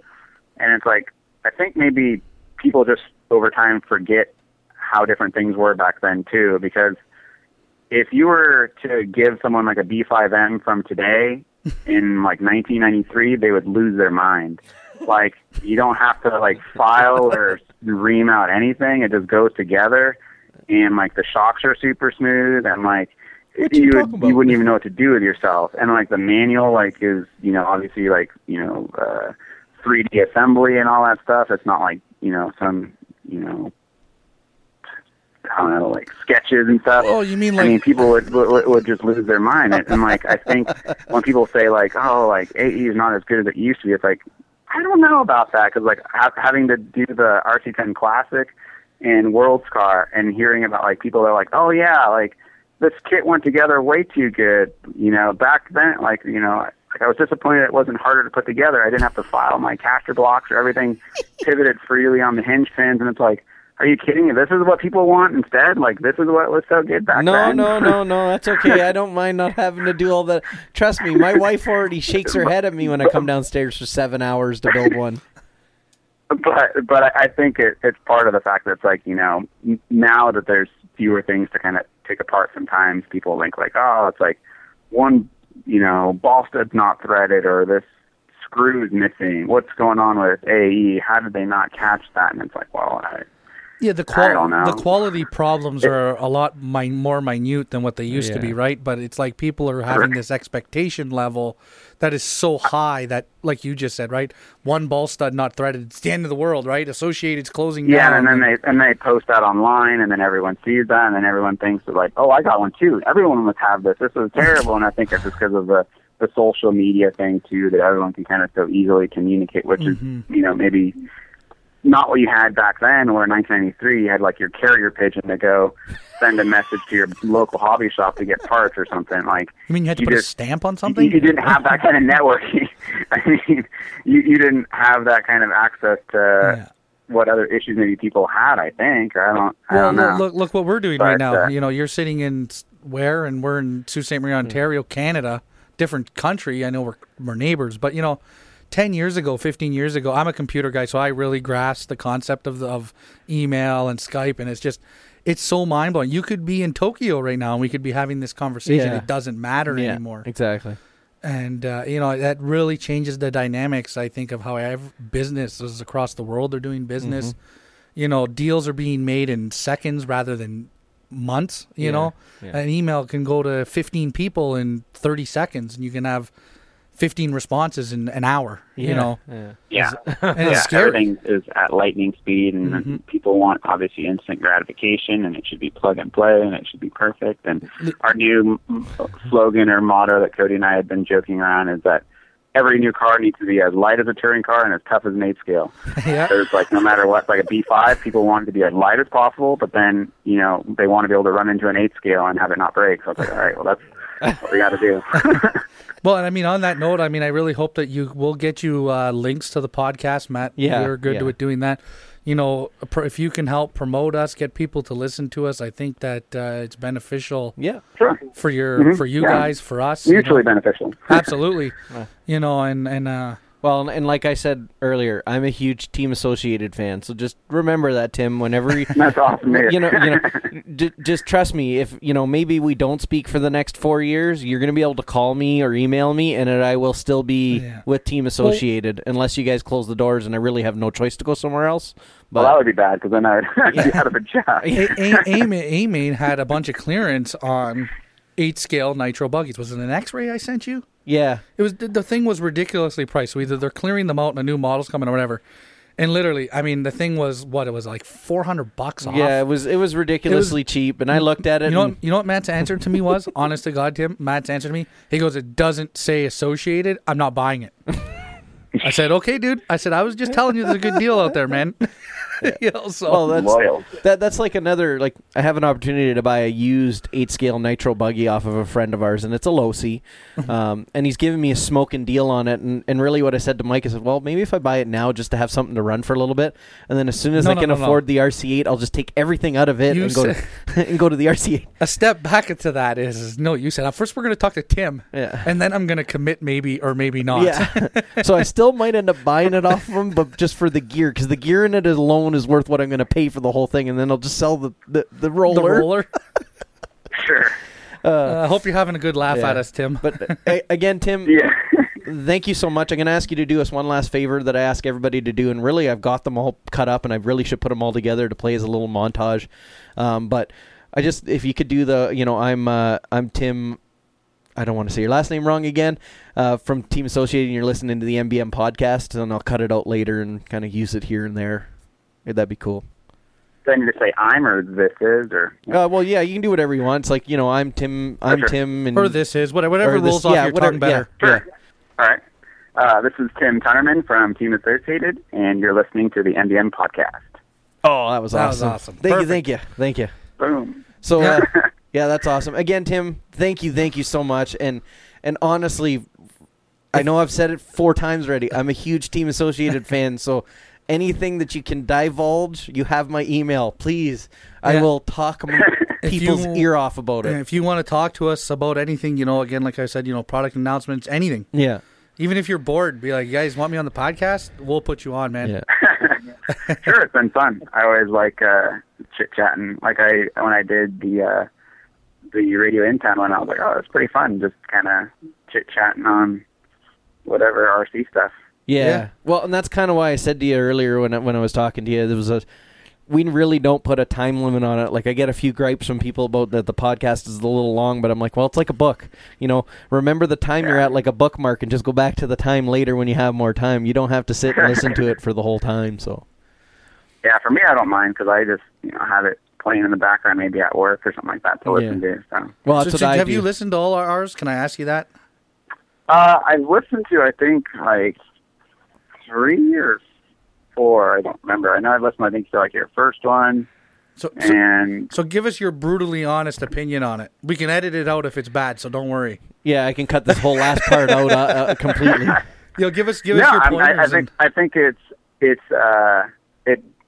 longer, I guess, as you were saying, than maybe like another, like the Radio In Town one, where it's maybe like more like, all right, this, and done. It's a little bit just more laid back and stuff, which is fine. Like for me, like when I'm listening to it, it's just kind of like listening to a radio show rather than like a interview, if that makes sense. And that's what I'm after. Like when you're listening to like a radio show, it just kind of sounds like you're listening to people casually talking about whatever topic rather than, you know, question, answer, question, answer, question, answer. So I kind of like that aspect of it too. So. And it's just, you know, different, but good. Well, and it's nice to hear it from, to get the opinion, because we never asked anybody that. No, we don't. You know, what's your opinion? You've talked to us, 2 hours, 30 minutes, and 5 seconds now? You know, and it's just, you know, does it's good. Like, is it too long? Are we asking you too many questions? You know, it's just nice to get that feedback back from the interviewee rather than, you know, people that are listening. Yeah. Yeah, I mean, like, I can see for the listener, it's going to be like, oh, geez, like, I have to listen through, like, 2.5 hours to maybe hear, you know, whatever question I wanted to hear answered. But I don't know. It's like, for me, it's like, I don't mind, because it's like, I'm in the RC business because I really like what I do. It's like my hobby rather than my work. So I don't mind just talking about it a bit more. And then, you know, before you know it, it's 2.5 hours later, and you're still talking about it. So. And I mean, we really could, and that's the thing. We got to stop ourselves, right? Oh, yeah. Because it's. Oh, I did that. Yeah. I don't know, Tim. Are you familiar with Tim Smith Racing? Or I've met him briefly before, and I remember him and Charlie Swenka at one of the RC Car Action Award shows. Yeah. Well, showed up in like a Dumb and Dumber tuxedos. Yeah. And I think seen him on Facebook, whatever, but I haven't really ever talked to him too much. Well, so it's funny. So the reason why I bring him up, and I'm going to kind of just keep you on here while I cover the last few subjects we have real quick.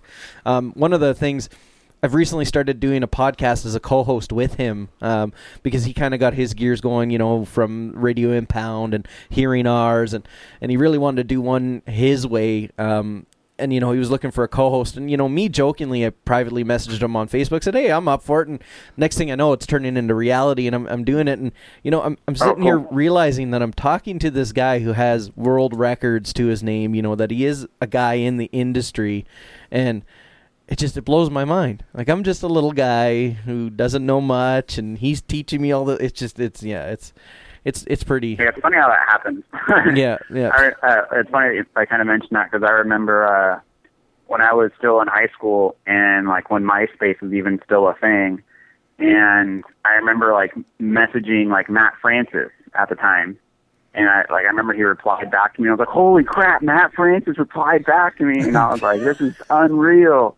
You know, and like being like the RC nerd that I was like, I noticed that the 2003 Worlds that you had an aluminum servo brace in one picture, but in the other one it was plastic.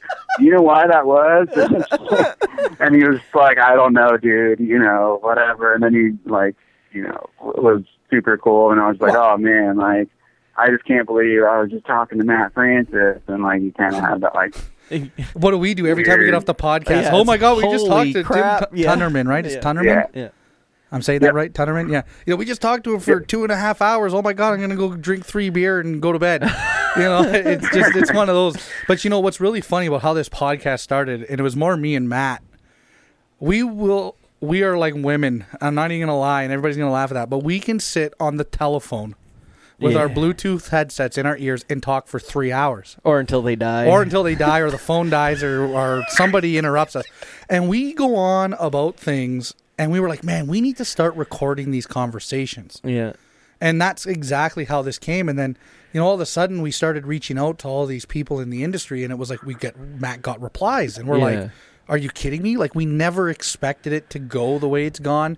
We've really kind of gone into the whole, let's interview these people, but let's let them talk. Like, we'll ask questions, but just let them ramble. If they want to go on and on, let them go.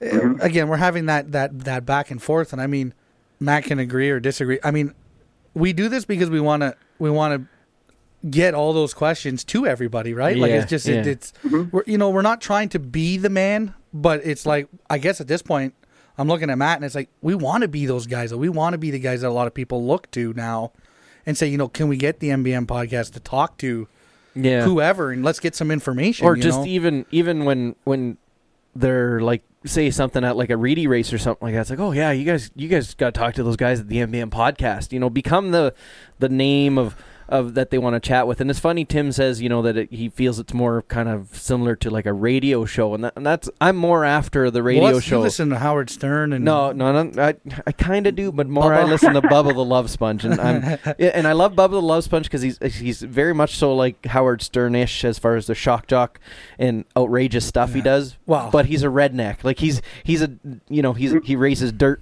late models. You know, he does that kind of stuff. He's a guy's guy. You know. Well, and that's the way we are too, right? Like, off the microphone, you know, a funny story is we're sitting in the garage. Of course, again, we live in Canada, so we spend how many months in sub-zero freezing your skin off temperature. So we're sitting in the garage. We got a jug of nitro and an old coffee can. What are we doing? We're burning nitro in a coffee can to warm our hands up. You know, and we're the same way. We do the stupidest things. Me and Matt get together. We have what's called the Mike and Matt effect. If it can break, if it can go wrong, if we can hurt ourselves, if we can piss off our wives, we do it. Check. It's just it happens, and we are hilarious. People around us are like, I don't know how you guys do it sometimes, and it's just, I don't know. We just laugh. We're always laughing. We're always smiling, you know. And yeah, I mean, we have to keep things pretty clean because we go on iTunes. Yeah, for sure. Yeah, I mean, I think that's good. Obviously, I mean, you know, but I think obviously you like the hobby enough and, you know, can just BS about it. And I think we bring that excitement. A forum where you can kind of just talk openly and kind of laid back, you know, is kind of nice. That's good. No, we appreciate hearing that. No, for sure. So basically, with that being said, Tim, thank you very much for your time. We appreciate it. Keep doing what you're doing. We're excited. I'm super excited now that I've got some answers, and yeah, thank you again so much. We'll let you head on and finish off your evening. We're approaching 10:30 on our side of the country. Yeah, I need to get some dinner. yeah, I bet. I hear you there. So again, thank you very much for your time, and you have yourself a good one. And like I said, you have my email. I'll shoot you an email with the link and everything for the podcast once I have it up tomorrow. Sure. Get us that setup sheet, please. Oh yes, yeah, and I'll remind you that. Oh yeah, too. I guess I'll email you that now tomorrow. But yeah, I just sent that out to like a few people that have been, you know, asking me about it, and I was like, oh well. If we don't have it by 9 a.m. your time tomorrow, we'll send you an email. Don't worry. No, I'll text him on his cell phone. Yeah. I got a cell number now.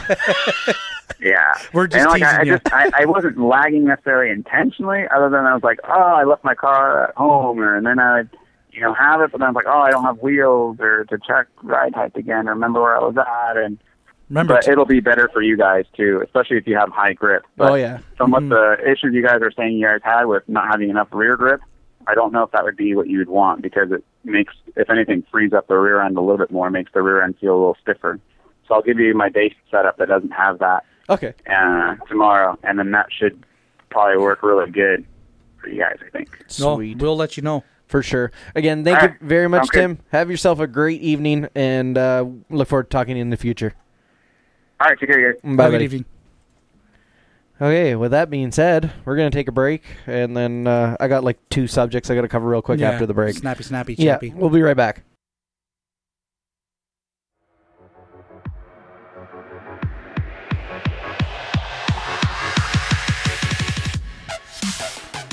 Yeah, it's going to be the quickest comeback from a break, for sure. Basically, just want to cover our last couple of things here before we sign off for this podcast, because it did go quite lengthy. And no, I'm not going to break it up into parts. I'm just going to put it up as one file, and hopefully everybody gets through it really quickly. There's a few things, of course, I wanted to make sure I talked about, and I just don't remember half of them. I do definitely want to mention... if you have an opportunity to check out, or if you're in the market for a new servo, check out MKS Servos. They have a U.S. website. I don't have it offhand here, but give them a gander. The prices of the servos are not ridiculous, and the stats on them are great. They're coreless servos, pretty much for any of the car servos, like what we'd use in 10-scale and stuff like that. They also got some really nice full brushless, high-voltage 8-scale servos. They're $190, but the spec on them is ridiculous. And they're not just a rebranded servo. You know what I mean, Mike? Like, they're not, you know how sometimes people say Spectrum and Savox are like the same servo. They're just in different cases, but electronically they're identical. Mm-hmm. So, you know what I mean? Want to mention that. Of course, Tim Smith Racing kind of turned me on to that. And, of course, I want to mention that real quick. Tim Smith Racing, I've been co-hosting with him on a podcast. I guess I should bring him back from being muted if Jim has any input. I've been doing a podcast with him. It's called the TSR RC Speed Shop Podcast, I think. You know, how terrible is that? I'm a co-host on a podcast, and I don't even remember exactly the name of it. So, you know, if you guys want to have a little bit of a different flavor of a podcast... check them out. TSR Speed Shop RC Podcast. Where'd you see that at? Right in your address bar. Was it? Yeah. TSR Speed Shop RC Podcast. Thanks, Mike. Thanks. Don't mind me. So that's I've been co-hosting that with Tim. I'm really looking forward to doing that, because it is a little bit different of what we do over here at the MBM podcast. So, definitely check it out. Give them a listen. I think you'll learn a lot, especially if you're interested at all in like the RC drag racing or speed runs, rock racing, rock crawling, that kind of stuff. It has nothing to do with like 10-scale, 8-scale racing. He's not really into that. Eh? No, not a whole lot. I'm sure we'll touch on some of the news related, like we touched on the Reedy Race and stuff like that, which we didn't even cover on this podcast.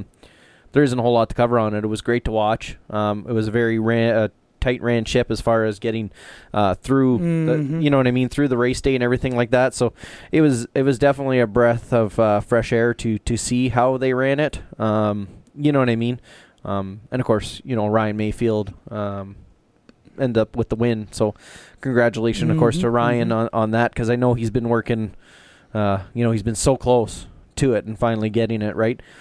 So that's awesome. The other thing, of course, I want to mention is Lewis.